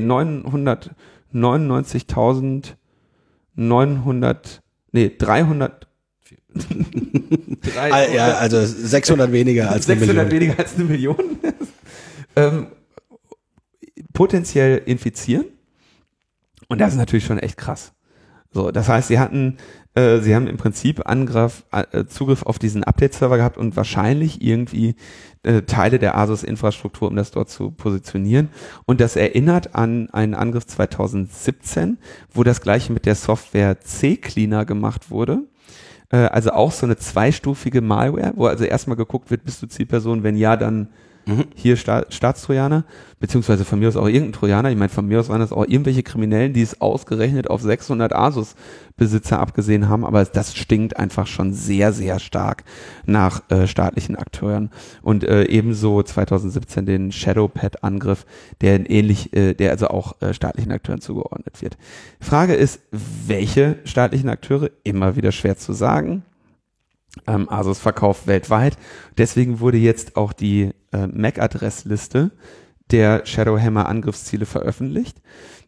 Und da bin ich mal sehr gespannt, weil jetzt natürlich zumindest die Zielpersonen wissen, wenn sie diese Prüfung durchführen, wenn sie also sagen, okay, habe ich eine der MAC-Adressen, die hier äh, im, im, im Zielbereich war, dann wissen sie halt so, okay, da hat offenbar jemand auf uns abgesehen. Und es ist zu diesem Zeitpunkt zumindest noch unklar, wer das jetzt unbedingt ist. Also es wird ja immer irgendwie spektakuliert, äh, spektakuliert, spekuliert. ähm, aber das wird jetzt mal, das wird jetzt mal echt äh, spannend. Und das zeigt eben, also ich würde auf jeden Fall sagen, staatlicher Akteur. Auf jeden Fall. Ja. Ähm, ja klar. Also ich meine, wenn es irgendwelche Cyberkriminellen waren, die hätten halt keine Zielliste. Die würden halt einfach alle hacken. Ja, aber oder, aber, oder also warum warum machst du dir die Mühe irgendwie Asus Infrastruktur und das äh, Software Signing Certificate von denen zu kriegen, das aktuelle und und all das zu machen, um es am Ende nur auf 600 Leute abzusehen. Ich meine, das Äh, das Ding ist halt tatsächlich, sowas machst du, weil du sagst, wer, also gehen wir mal davon aus, dass du irgendwelche besonderen Akteure, also auf besondere Akteure abzielst, dann weißt du, okay, wenn die einen höheren Sicherheitsstandard haben, dann werden die auf jeden Fall Updates machen. Mhm. So. Und vielleicht holen die sich ihre Updates ja von Asus. So, immerhin benutzen sie ja Asus Rechner. Und dann wäre es doch sinnvoll, wenn, ähm, wenn wir sie genau an diesem Moment angreifen. Man könnte also sagen, im Prinzip, staatliche Akteure vergiften hier unser Trinkwasser. Ja, nun ist die Brunnenvergifter-Ding kein gutes, kein gutes Bild. Aber nee, klar, aber es ist, oder, oder so greifen unsere Infrastruktur an, äh, das Vertra greifen in das Vertrauensverhältnis ein mit unseren, ähm, das wir haben mit unseren äh, Softwarelieferanten, mit unseren Software- und Hardwarelieferanten. Und das ist äh, tatsächlich übel. Das ist echt eine spannende Geschichte und das ist echt krasser Shit. So. Was sagst du dazu? IT-Sicherheit ist ja immer schon mein Spezialgebiet gewesen. Also, äh, na, ist, ist das, ist das ein, ist so ein, so ein extrem ausgefuchster äh, Angriff oder, so von den, oder ist das Also ich würde es äh, auf jeden Fall, also ich meine, am Ende wird, wird man vielleicht rausfinden, wie die an diese Asus Code Signing Zertifikate bekommen sind. Vielleicht lagen die einfach bei Asus auf dem Server rum, ne? Also hätten sie nicht, sollten sie nicht liegen, ne? Solche hast du halt. Genau weil das eben wichtige Vertrauensanker in deinem Software-Prozess sind, hast du die eigentlich am besten auf irgendeiner, äh, auf irgendeinem Offline-Storage-Medium und hast du alles nicht gesehen. Aber äh, gut, da werden, werden wahrscheinlich auch Fehler noch Fehler gemacht. Aber so, ich meine, das ist nichts, was du mal nebenbei machst. Das ist nichts, wo, wo du sagst, ach ja geil, wir infizieren mal hier einen Update-Server. So, ja, haben wir bei PC. Du musst auch erstmal wissen, welche 600 Leute du eigentlich überwachen willst oder Genau, wo du. 600 Du musst erstmal haben. 600 Zielpersonen, finde ich schon ganz schön taffe Nummer. Also so von denen, allein bei. Asus. Also ich meine, also okay, entweder geht's halt eine Firma, die wissen, die haben alle Asus, wenn das so Industriespionagemäßig könnte auch sein. Also, weil es ist ja so ein bisschen, oder ich habe noch viel mehr Leute, die da im Fokus waren. Also Kaspersky geht davon aus, dass Asus hier nicht ähm, ähm, Kenntnis hatte von diesem Angriff. Ich würde natürlich, also zumindest diese Hypothese sollte man nicht ausschließen, weil du natürlich eigentlich sagen willst, okay, ähm, als Hersteller von Hardware würdest du im Prinzip genau so agieren. Wenn Mhm. dir jetzt jemand sagt, ja, okay, pass auf, ähm, hier Court Order, ihr müsst jetzt hier ähm, euch gegen eure Kunden wenden und die hacken, weil das sind ähm, die, wir verdächtigen die der Bildung einer kriminellen Vereinigung. Und dann würdest du halt sagen, so, naja, okay, aber dann doch bitte wenigstens zielgerichtet, gib mal eine Liste der MAC-Adressen, die wir infizieren sollen, äh, weil wir jetzt sicherlich nicht alle unsere Kunden für euch Mhm. infizieren. Und dann würde im Prinzip genau sowas dabei rauskommen. Gleichzeitig würde sowas aber auch dabei rauskommen, wenn du sagst, okay, wir haben zwar 600 Zielpersonen und der einzige Weg, wie wir die dran kriegen, ist irgendwie über Software-Updates, aber ähm, wir wollen natürlich nicht so viel Lärm machen, dass wir bei insgesamt einer Million Leuten potenziell in die Detektionsmechanismen geraten. Also machen wir es mal hier ne, f- kleinere Brötchen und sagen, wir limitieren das auf die MAC-Adressen. Und weil wir die nicht äh, verraten wollen, denken wir uns irgendeinen Hashing-Algorithmus aus und gleichen gegen den Hash ab, damit, wenn die Malware gefunden wird, nicht so schnell herausgefunden werden kann, wer Ja. unsere eigenen Zielpersonen sind. Mhm. Das ist halt wieder so richtig schönes äh, ähm, Spy versus Spy, was hier stattfindet. Na gut, ich sehe schon, äh, wir nehmen das einfach nur als Messwert in dem, im Bereich der, des staatlichen Hackings, ähm, sehen, was für Aktionen dann auch offenbar von den einzelnen Akteuren hier äh, ergriffen werden. Haben keine Ahnung, wer der, wer der Akteur ist. Ich hoffe mal, dass, dass das wenigstens noch irgendwie im weiteren Verlauf rauskommt. Und muss natürlich auch anmerken, Kaspersky, das sind die, die ja irgendwie ähm, von den Amerikanern und von den Europäern als äh, irgendwie nicht vertrauenswürdig verunglimpft werden und irgendwie gleichzeitig diejenigen, die Mit so Geschichten rauskommen. die regelmäßig mit solchen Geschichten rauskommen, wo es irgendwie um staatliche Akteure geht. Also, ne, das ist schon auch, äh, so, da liegt schon nahe. Ich meine, die haben der NSA Ärger gemacht, die haben ähm, hier jetzt wieder staatlichen Akteuren Ärger gemacht. Also, ich würde mich jetzt schwer tun, Privatpersonen unbedingt davon abzuraten, Kaspersky-Produkte zu nutzen, weil die liefern wenigstens regelmäßig Tätigkeitsnachweise. Ja. Naja, aber ich benutze eh kein Antivirus. Ich habe ja nichts zu verbergen. Ja. Wer, wer sollte schon, Wer sollte mich von der Bildung einer kriminellen Vereinigung? Ja, das kommt das Verdächtigen. nächste, das nächste Verfahren dann gegen den Chaos Computer Club. Das ist auch eine- Wäre auch nicht das erste Mal. So, ein Thema, wir müssen mal langsam zu den positiven Nachrichten kommen. Ja, es ist was gewonnen worden. Damit kriegt man nie Klicks auf Netzpolitik. Hey, ja, die Überwachung, da hatten wir letztens Meldung irgendwie. Überwachung in Berlin, irgendwie das erste Mal seit, seit 20 Jahren weniger Überwachung. Liest keiner. So, geht nur, wenn noch mehr Überwachung. äh. Also es ist auch interessant, ne? Das ist also die Negativität, äh, die wir vorher angesprochen hatten, die geht auch da. Die geht auch in die andere Richtung. So, also jetzt weghören, denn E-Voting in der Schweiz wurde ausgesetzt. Ja, das ist echt, ein, also das finde ich echt mal, damit hätte ich nicht gerechnet. Wir haben ja diesen Intrusionstest, den die Schweizer Post dann irgendwann in, unter dem Druck der fortwährenden äh, Anti-Cyber-Voting-Kampagne in der Schweiz ähm, im Prinzip als PR-Aktion ausgerufen hat. Da haben wir im Prinzip gesagt, da macht, nehmt da mal nicht dran teil, da kann man nur verlieren, ja. Weil egal was du da findest, sie werden es am Ende umdeuten in, oh ja, jetzt haben wir diese Schwachstelle beseitigt, jetzt haben wir diese Schwachstelle beseitigt, jetzt Ist es sicher. Jetzt ist E-Voting jetzt- sicher. Jetzt ist das Cybervoting sicher, ja. Jetzt geht's, ja. Ähm, und äh, wir haben auch schon den, den ersten Fund des Teams um Sarah Jamie Lewis äh, vor ein paar Folgen diskutiert. Jetzt haben sie eine zweite Schwachstelle gefunden, nämlich man konnte Stimmen ungültig erklären, ohne dass es auffällt. Also die Schwachstellen, die sie findet oder die also die sie da äh, veröffentlicht, betreffen immer die kryptografischen Implementierungen, Fehlannahmen in den kryptografischen Implementierungen, die eigentlich ja die Integrität des Wahlergebnisses schützen sollen und damit verhindern sollen, dass Stimmen verändert werden können oder dass es auffällt, dass äh, Stimmen ungültig erklärt werden können, ohne dass es auffällt. Und sie haben jetzt, jetzt hier noch eine Schwachstelle gefunden. Und ähm, Das ist so praktisch, dass wenn man sich die Wahl in der Türkei, die Kommunalwahl Ja, anschaut, wo dann, oh, jetzt zieht der CHP, äh, CHP, die Oppositionspartei, an der AKP vorbei, jetzt äh, hören wir mal auf, da Ergebnisse in das Programm rein zu, jetzt Ungültig. ungültig hoch und, oh, hat doch die AKP gewonnen. Äh, Genau diese Form von Schwachstellen, die man nicht haben will, ja. Ähm, der Hersteller heißt äh, Skytel oder, oder Skytel oder Skytel, ich weiß nicht, wie man das ausspricht, und kommt, wenn ich mich nicht täusche, aus Spanien. Äh, muss ich nochmal ganz kurz. Schnell Fact-Checking. Ja, genau, spanische Entwicklungspartner Skytel.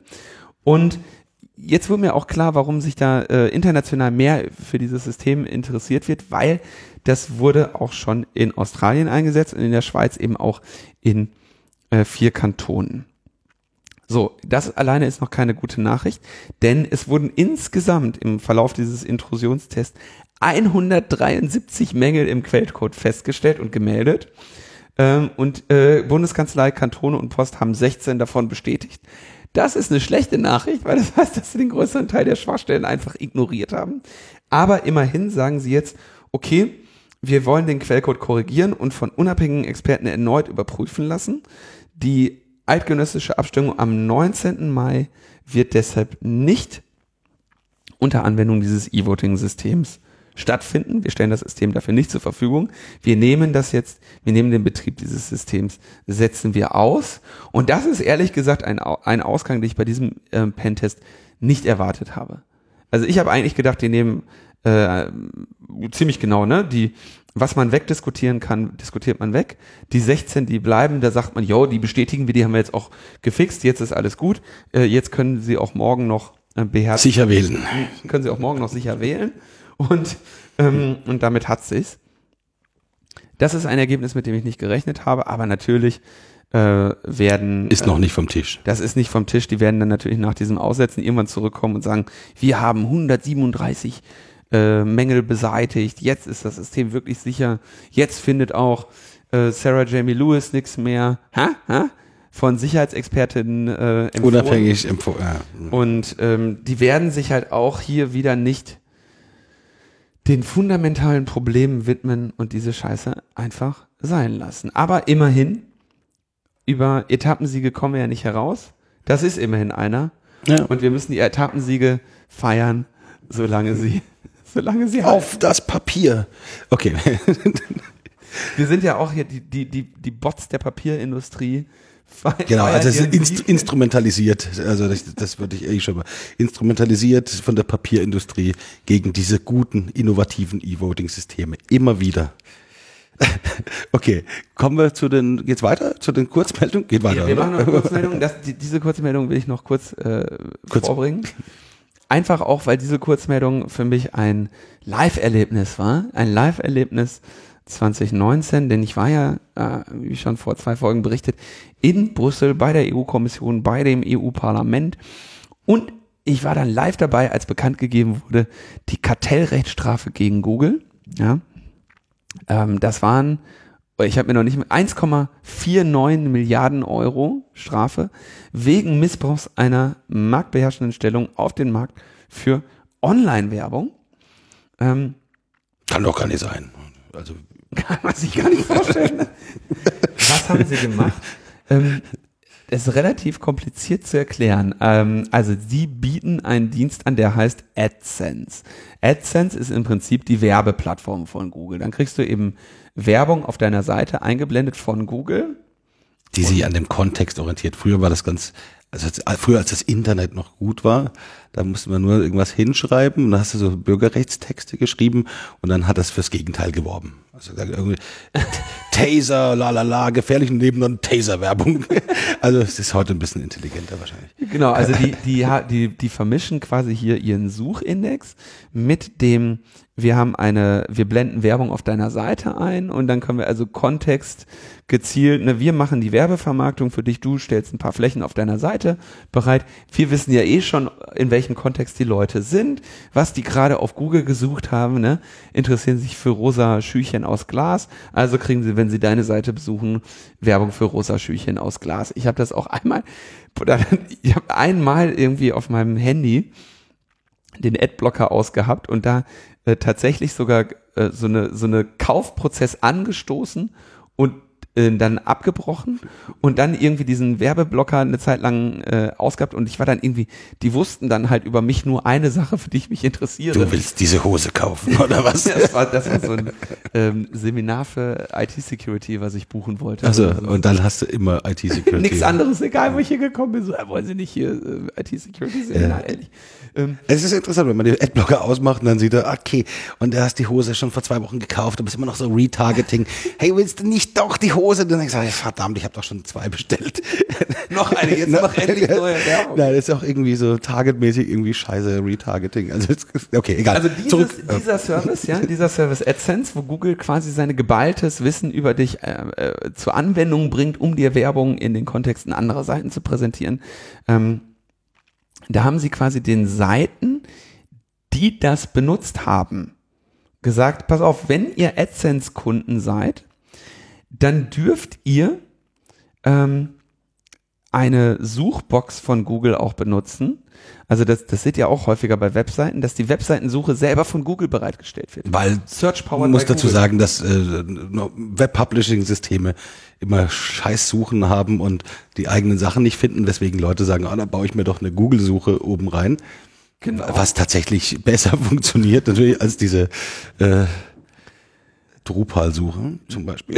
oder äh, äh, Case-Sensitive suchen oder so. Ja, ja. aber das- Okay, und achso, und dann haben sie gesagt, haben sie verboten, ey, wenn du AdSense machst hier, dann darfst du nicht die Suchbox von Bing reinmachen. wenn, also die haben gesagt, wenn du diese Suche benutzt hast, ja, dann wurde dir Werbung eingeblendet und Ja. das Geld, was Google damit verdient hat, haben sie ähm, sich geteilt mit dem Webseiten-Owner und sich selber, ja. Und dann haben Fair sie gesagt, geteilt, ja. Du darfst keine, wenn du AdSense-Kunde bist, darfst du keine andere Suchmaschine Bei dir embedden. bei dir embedden. Und das äh, haben sie irgendwann äh, für einen Zeitraum ähm, nicht erlaubt. Und für diesen Zeitraum, nämlich von 2006 bis zwei, äh, von 2006 Neun. bis 2019, 9 bis 16, oder? Ähm, Ah, nee. 9 bis Ah. 16. Nee, es gibt einmal von 2006 an und die haben diese Praxis mehrfach geändert. Also teilweise durftest du es dann nicht, dann durftest du Rival Engines nicht benutzen. Jedenfalls ähm, sagen sie, damit haben sie quasi jetzt ihre gegenseitig ihre unterschiedlichen marktbeherrschenden Stellungen ausgenutzt, um quasi ihr Werbekundengeschäft zur Stärkung ihres Suchgeschäftes zu nutzen und damit anderen Mhm. Suchmaschinen den Marktzugang zu verwehren. Also wie gesagt, der Fall ist nicht so be- besonders mh, einfach nachvollziehbar, ist ein komplexerer Fall. Aber ähm, es wurde dann eben errechnet, so 1,49 Milliarden äh, Euro Strafen wegen Missbrauch einer marktbeherrschenden Stellung auf dem Markt für Online-Werbung von der Kommission erlassen. Und wir haben, weil wir ja gerade da bei der Kommission waren, haben wir dann auch nachher so ein paar Fragen gestellt. Dann wurde so, so- die erste Frage war, zahlen die dann auch? Und die Antwort des Mitarbeiters der Kommission war so, oh ja. Und ähm, üblicherweise wird sowas, dieses Geld dann über eine äh, Bank, äh, Bankengarantie oder ein Closed Account gegeben, wenn sie das, wenn sie einen äh, Appeal machen. Also die haben ja die Möglichkeit, ähm, Vor Gericht weiterzugehen. vor Gericht weiterzugehen, aber bevor sie das überhaupt machen, müssen sie auf jeden Fall das Geld schon mal Ah, auf so eine. Art Treuhänder-Konto Konto geben. Dann hat es weder die Kommission noch die ähm, noch Google. Also das Geld fehlt denen jetzt sofort. Und naja, sie zahlen ja sonst keine Steuern. Also. Genau, deswegen müssen wir die auf diese Weise eintreiben, finde ich total in Ordnung. Und ähm, ähm, dann wurde auch gesagt, was macht ihr mit dem Geld? Das wird dann tatsächlich an die Mitgliedstaaten verteilt und zwar nach dem Schlüssel der Con Contributions. Also das, was die EU hat quasi einen Verteilungsschlüssel, wie viel du da reingeben musst, ja, worüber sich die Briten ja so aufgeregt haben. Und wenn nach dem gleichen Schlüssel wird auch jetzt quasi hier der, die Beute geteilt. Okay. Fand ich mal ganz, ganz interessant. Ob Orban dann die Hand auffällt, im Gegensatz bei Geflüchteten? Nein. Wir haben noch eine, äh, ja, ist wahrscheinlich auch eine schlechte Nachricht. Facebook hat seit 2012 hunderte Millionen Passwörter ähm, unverschlüsselt auf ihren Servern gespeichert. Ah, so macht man das, ne? Das ist IT-Security. Das IT-Security, ne? Besser äh, so. Und ähm, im Januar 2019, sieben Jahre später, ist bei einem Code-Review herausgekommen, dass sie das tun. Und jetzt werden sie äh, umändern auf, ähm, auf gehashte Passwörter und man muss noch nicht mal einen Reset dafür durchführen, weil sie gehen davon aus, dass äh, die Passwörter über sieben Jahre lang äh, da ja in sicherer Hand waren.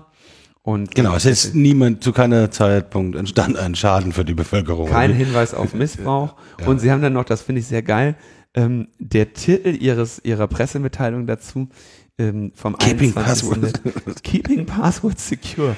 Ah, Das ist auch so was, was, da- was alle klicken, ne? Das ist auch so ein Ding, so, ah ja, ich lasse mir jetzt nochmal erklären, wie ich mein Passwort 123 sicher halte. Und dann haben sie jetzt irgendwie, ja, wir haben das falsch gemacht und sagen dann so, übrigens so, ähm, ändern Sie Ihr Passwort äh, ähm, in den Settings, suchen Sie äh, starke und komplexe Passwörter für alle Ihre Accounts, nutzen Sie einen Passwortmanager und äh, nutzen Sie eventuell Zwei-Faktor-Authentifizierung. Die drehen das Ding noch um in so, du musst dich besser schützen, ja. Und immerhin, Sie sind ja auch das beste Beispiel dafür. Denn das ist ja der Grund, der Grund, warum man immer überall unterschiedliche Passwörter haben möchte, der Grund, warum man Zwei-Faktor-Authentifizierung haben möchte, ist, dass es unseriöse Anbieter gibt. Das sind immer die ganz kleinen Anbieter nochmal, also das sind die, die kleinen Webshops, die, das, äh, unseriösen Anbieter, die, eure Passwörter ja. einfach so speichern, Das- die dir dann leaken, die gehackt werden. Und wenn das Passwort dann, das eine Passwort geleakt ist, dann seid ihr überall dran. Und hier haben wir so einen unseriösen Anbieter. Mhm. Facebook. Tja, also ähm, ein weiteres Beispiel dafür, wie sehr man diesem äh, unseriösen Anbieter vertrauen kann, nämlich überhaupt nicht. Und ähm, entsprechend Wir haben ja so eine Bestenliste, ne? Also die, die, die ultimative Gesamtliste der Facebook-Skandale. Ich weiß nicht. Sie, das- Stimmt, die habt ihr ja mal gemacht. Aber ich glaube, der ist schon wieder outdated, weil wir kommen nicht hinterher. Wir müssen da einen Redakteur insgesamt abstellen, damit es irgendwie aktuell gehalten werden kann. Ähm, Das ist auch echt, das sowas können die halt echt, äh, das, das bedauere ich auch wirklich, dass so sowas ist. Ja, da wird dann, dann schreiben alle mal darüber, ne? Aber so wirklich ein großes Ding war das nicht. Oder? Was mit den Skandalen? Ne, hier, die haben Millionen Passwörter unverschlüsselt gesehen. Nee, das, ich glaube, ich glaub, dass die Leute auch mittlerweile einfach, äh, also so von mein Gefühl ist so, ah, Facebook mal wieder irgendein Datenskandal. Das ist so, das ist so diese Abstumpfung, ne? Das ist genauso wie Innenminister will mehr Staatstreue, mehr Überwachung. Ist auch so, ah ja, ja, ist, Klimawandel. Ah, Klima, äh, na, Klimawandel ist gerade ein bisschen, ist, ist ein bisschen unter Druck, weil da irgendwie die Schüler immerhin. Die geben da Gas? Die geben, Solidarität. Und äh, aber so, mit Facebook oder was? So, Nein, mit den, mit, mit den. Schülerinnen und Schülern, die in Deutschland äh, äh, protestieren und die Politik unter Druck setzen und einen Hebel gefunden haben, dieses Thema, was aber echt über Jahre wirklich keine Sau äh, ernsthaft äh, wahrgenommen hat, hier ähm, auf die Agenda gesetzt haben. Großen Respekt für die Aktion. Ja. Aber wir haben noch eine äh, weitere abschließende, echt gute Nachricht. Das ist wirklich eine gute Nachricht, Markus. Sehr gut. Ja. Vanessa Rodel, um es mal ganz äh, ähm, asozial nur Deutsch auszusprechen, weil ich es nicht weiß, wie man es ausspricht, ähm, die ähm, ursprünglich von den Philippinen kommt, eine sieben Jahre alte Tochter hat und in den letzten Jahren in Hongkong gelebt hat, dort äh, versucht hat, Asyl zu bekommen, aufgrund der politischen Verfolgung, der ihr, äh, die ihr auf den Philippinen angedient ist, hat jetzt am Montagabend ähm, äh, übergesetzt äh, nach Kanada und hat äh, Asyl in Kanada bekommen. Ähm, und das äh, ist eine frohe Botschaft von Robert Thibault, dem Hongkonger Snowden-Anwalt, der Snowden damals bei den Snowden Refugees, zu denen Vanessa gehört, versteckt hat. Und ähm, wir haben ja auch hier regelmäßig darüber berichtet, dass die Snowden Refugees immer mehr Repressionen in mhm. Hongkong ausgesetzt wurden und jetzt tatsächlich wegen politischer Verfolgung in den Philippinen und Unsicherheit in Hongkong offenbar die, hat die erste von ihnen ähm, Asyl in Kanada bekommen und Robert fordert, jetzt muss Justin Trudeau vorwärts gehen und den anderen auch den Flüchtlingsstatus geben, sodass sie alle nach Kanada kommen können und dann endlich in Sicherheit sind. Und dem können wir uns ja anschließen. Und wir haben ja Roberts Kampf über die Jahre sowohl auf dem äh, CCC-Kongress äh, als auch hier im Logbuch immer wieder ähm, verfolgt und darüber berichtet und können nur hoffen, dass äh, diese wenigstens diese Geschichte ein Happy End macht. ein Happy End findet. Also auch hier herzlichen Dank an alle, die Robert da unterstützt haben. Wir haben auch von seinen finanziellen Problemen über die Jahre berichtet, da er auch in Hongkong selber Repression ausgesetzt ist, die ihn dazu gebracht hat, Hongkong verlassen zu müssen. Und da sind eben diese vielen kleinen Handlungen der Unterstützung und Zivilcourage wichtig. Und damit sind wir am Ende der guten und schlechten Nachrichten. Mhm. Hast du noch irgendwas zu sagen? Was, was, ist, was ist deine Prognose? Prognose für, für die nächste Woche? Nächste Woche was geht nächste Woche? Was nehmen sie uns nächste Woche weg? Äh, weiß doch nicht. Ich lasse mich da immer irgendwie überraschen. Eine Wundertüte. Die netzpolitische Wundertüte des Schreckens haben wir nächste Woche auch bereit. Wir haben jetzt so, ähm, glaube ich, relativ wenige Themen nur ausfallen lassen ähm, mit, der, mit dem Fokus auf Uploadfilter. Und ich danke dir, Markus. Bitte, bitte, du, war gerne hier. Dass du äh, äh, unsere Hörerinnen und Hörer hier ähm, um deine Perspektiven und deine Meldungen bereichert hast. Hier jetzt endlich mal die Möglichkeit, ein, ein Netzpolitik-Scoop äh, auch mal vor der Veröffentlichung aufzunehmen. Ich glaube, diese Woche kommt noch einer. Ähm, Achso, ja, ja, kommt noch was. Wird noch was kommen, da reden wir dann nächste Woche drüber. Genau. Vielen herzlichen Dank. Äh, ich danke ja an, am Ende der Sendung immer Personen, deren persönliche Unterstützung bei mir angekommen ist. Und das ist in dieser Woche der Bolko. Bolko ist auch ein cooler Name. Also herzlichen Dank, Bolko, und herzlichen Dank alle anderen, die uns hier so schön gewogen bleiben und übrigens auch in der letzten Sendung ähm, uns sehr viel ähm, einfach so moralische Unterstützung, so das, was ihr macht, ist wichtig. Das hört man doch gern. Also, ciao, ciao. Tschüss.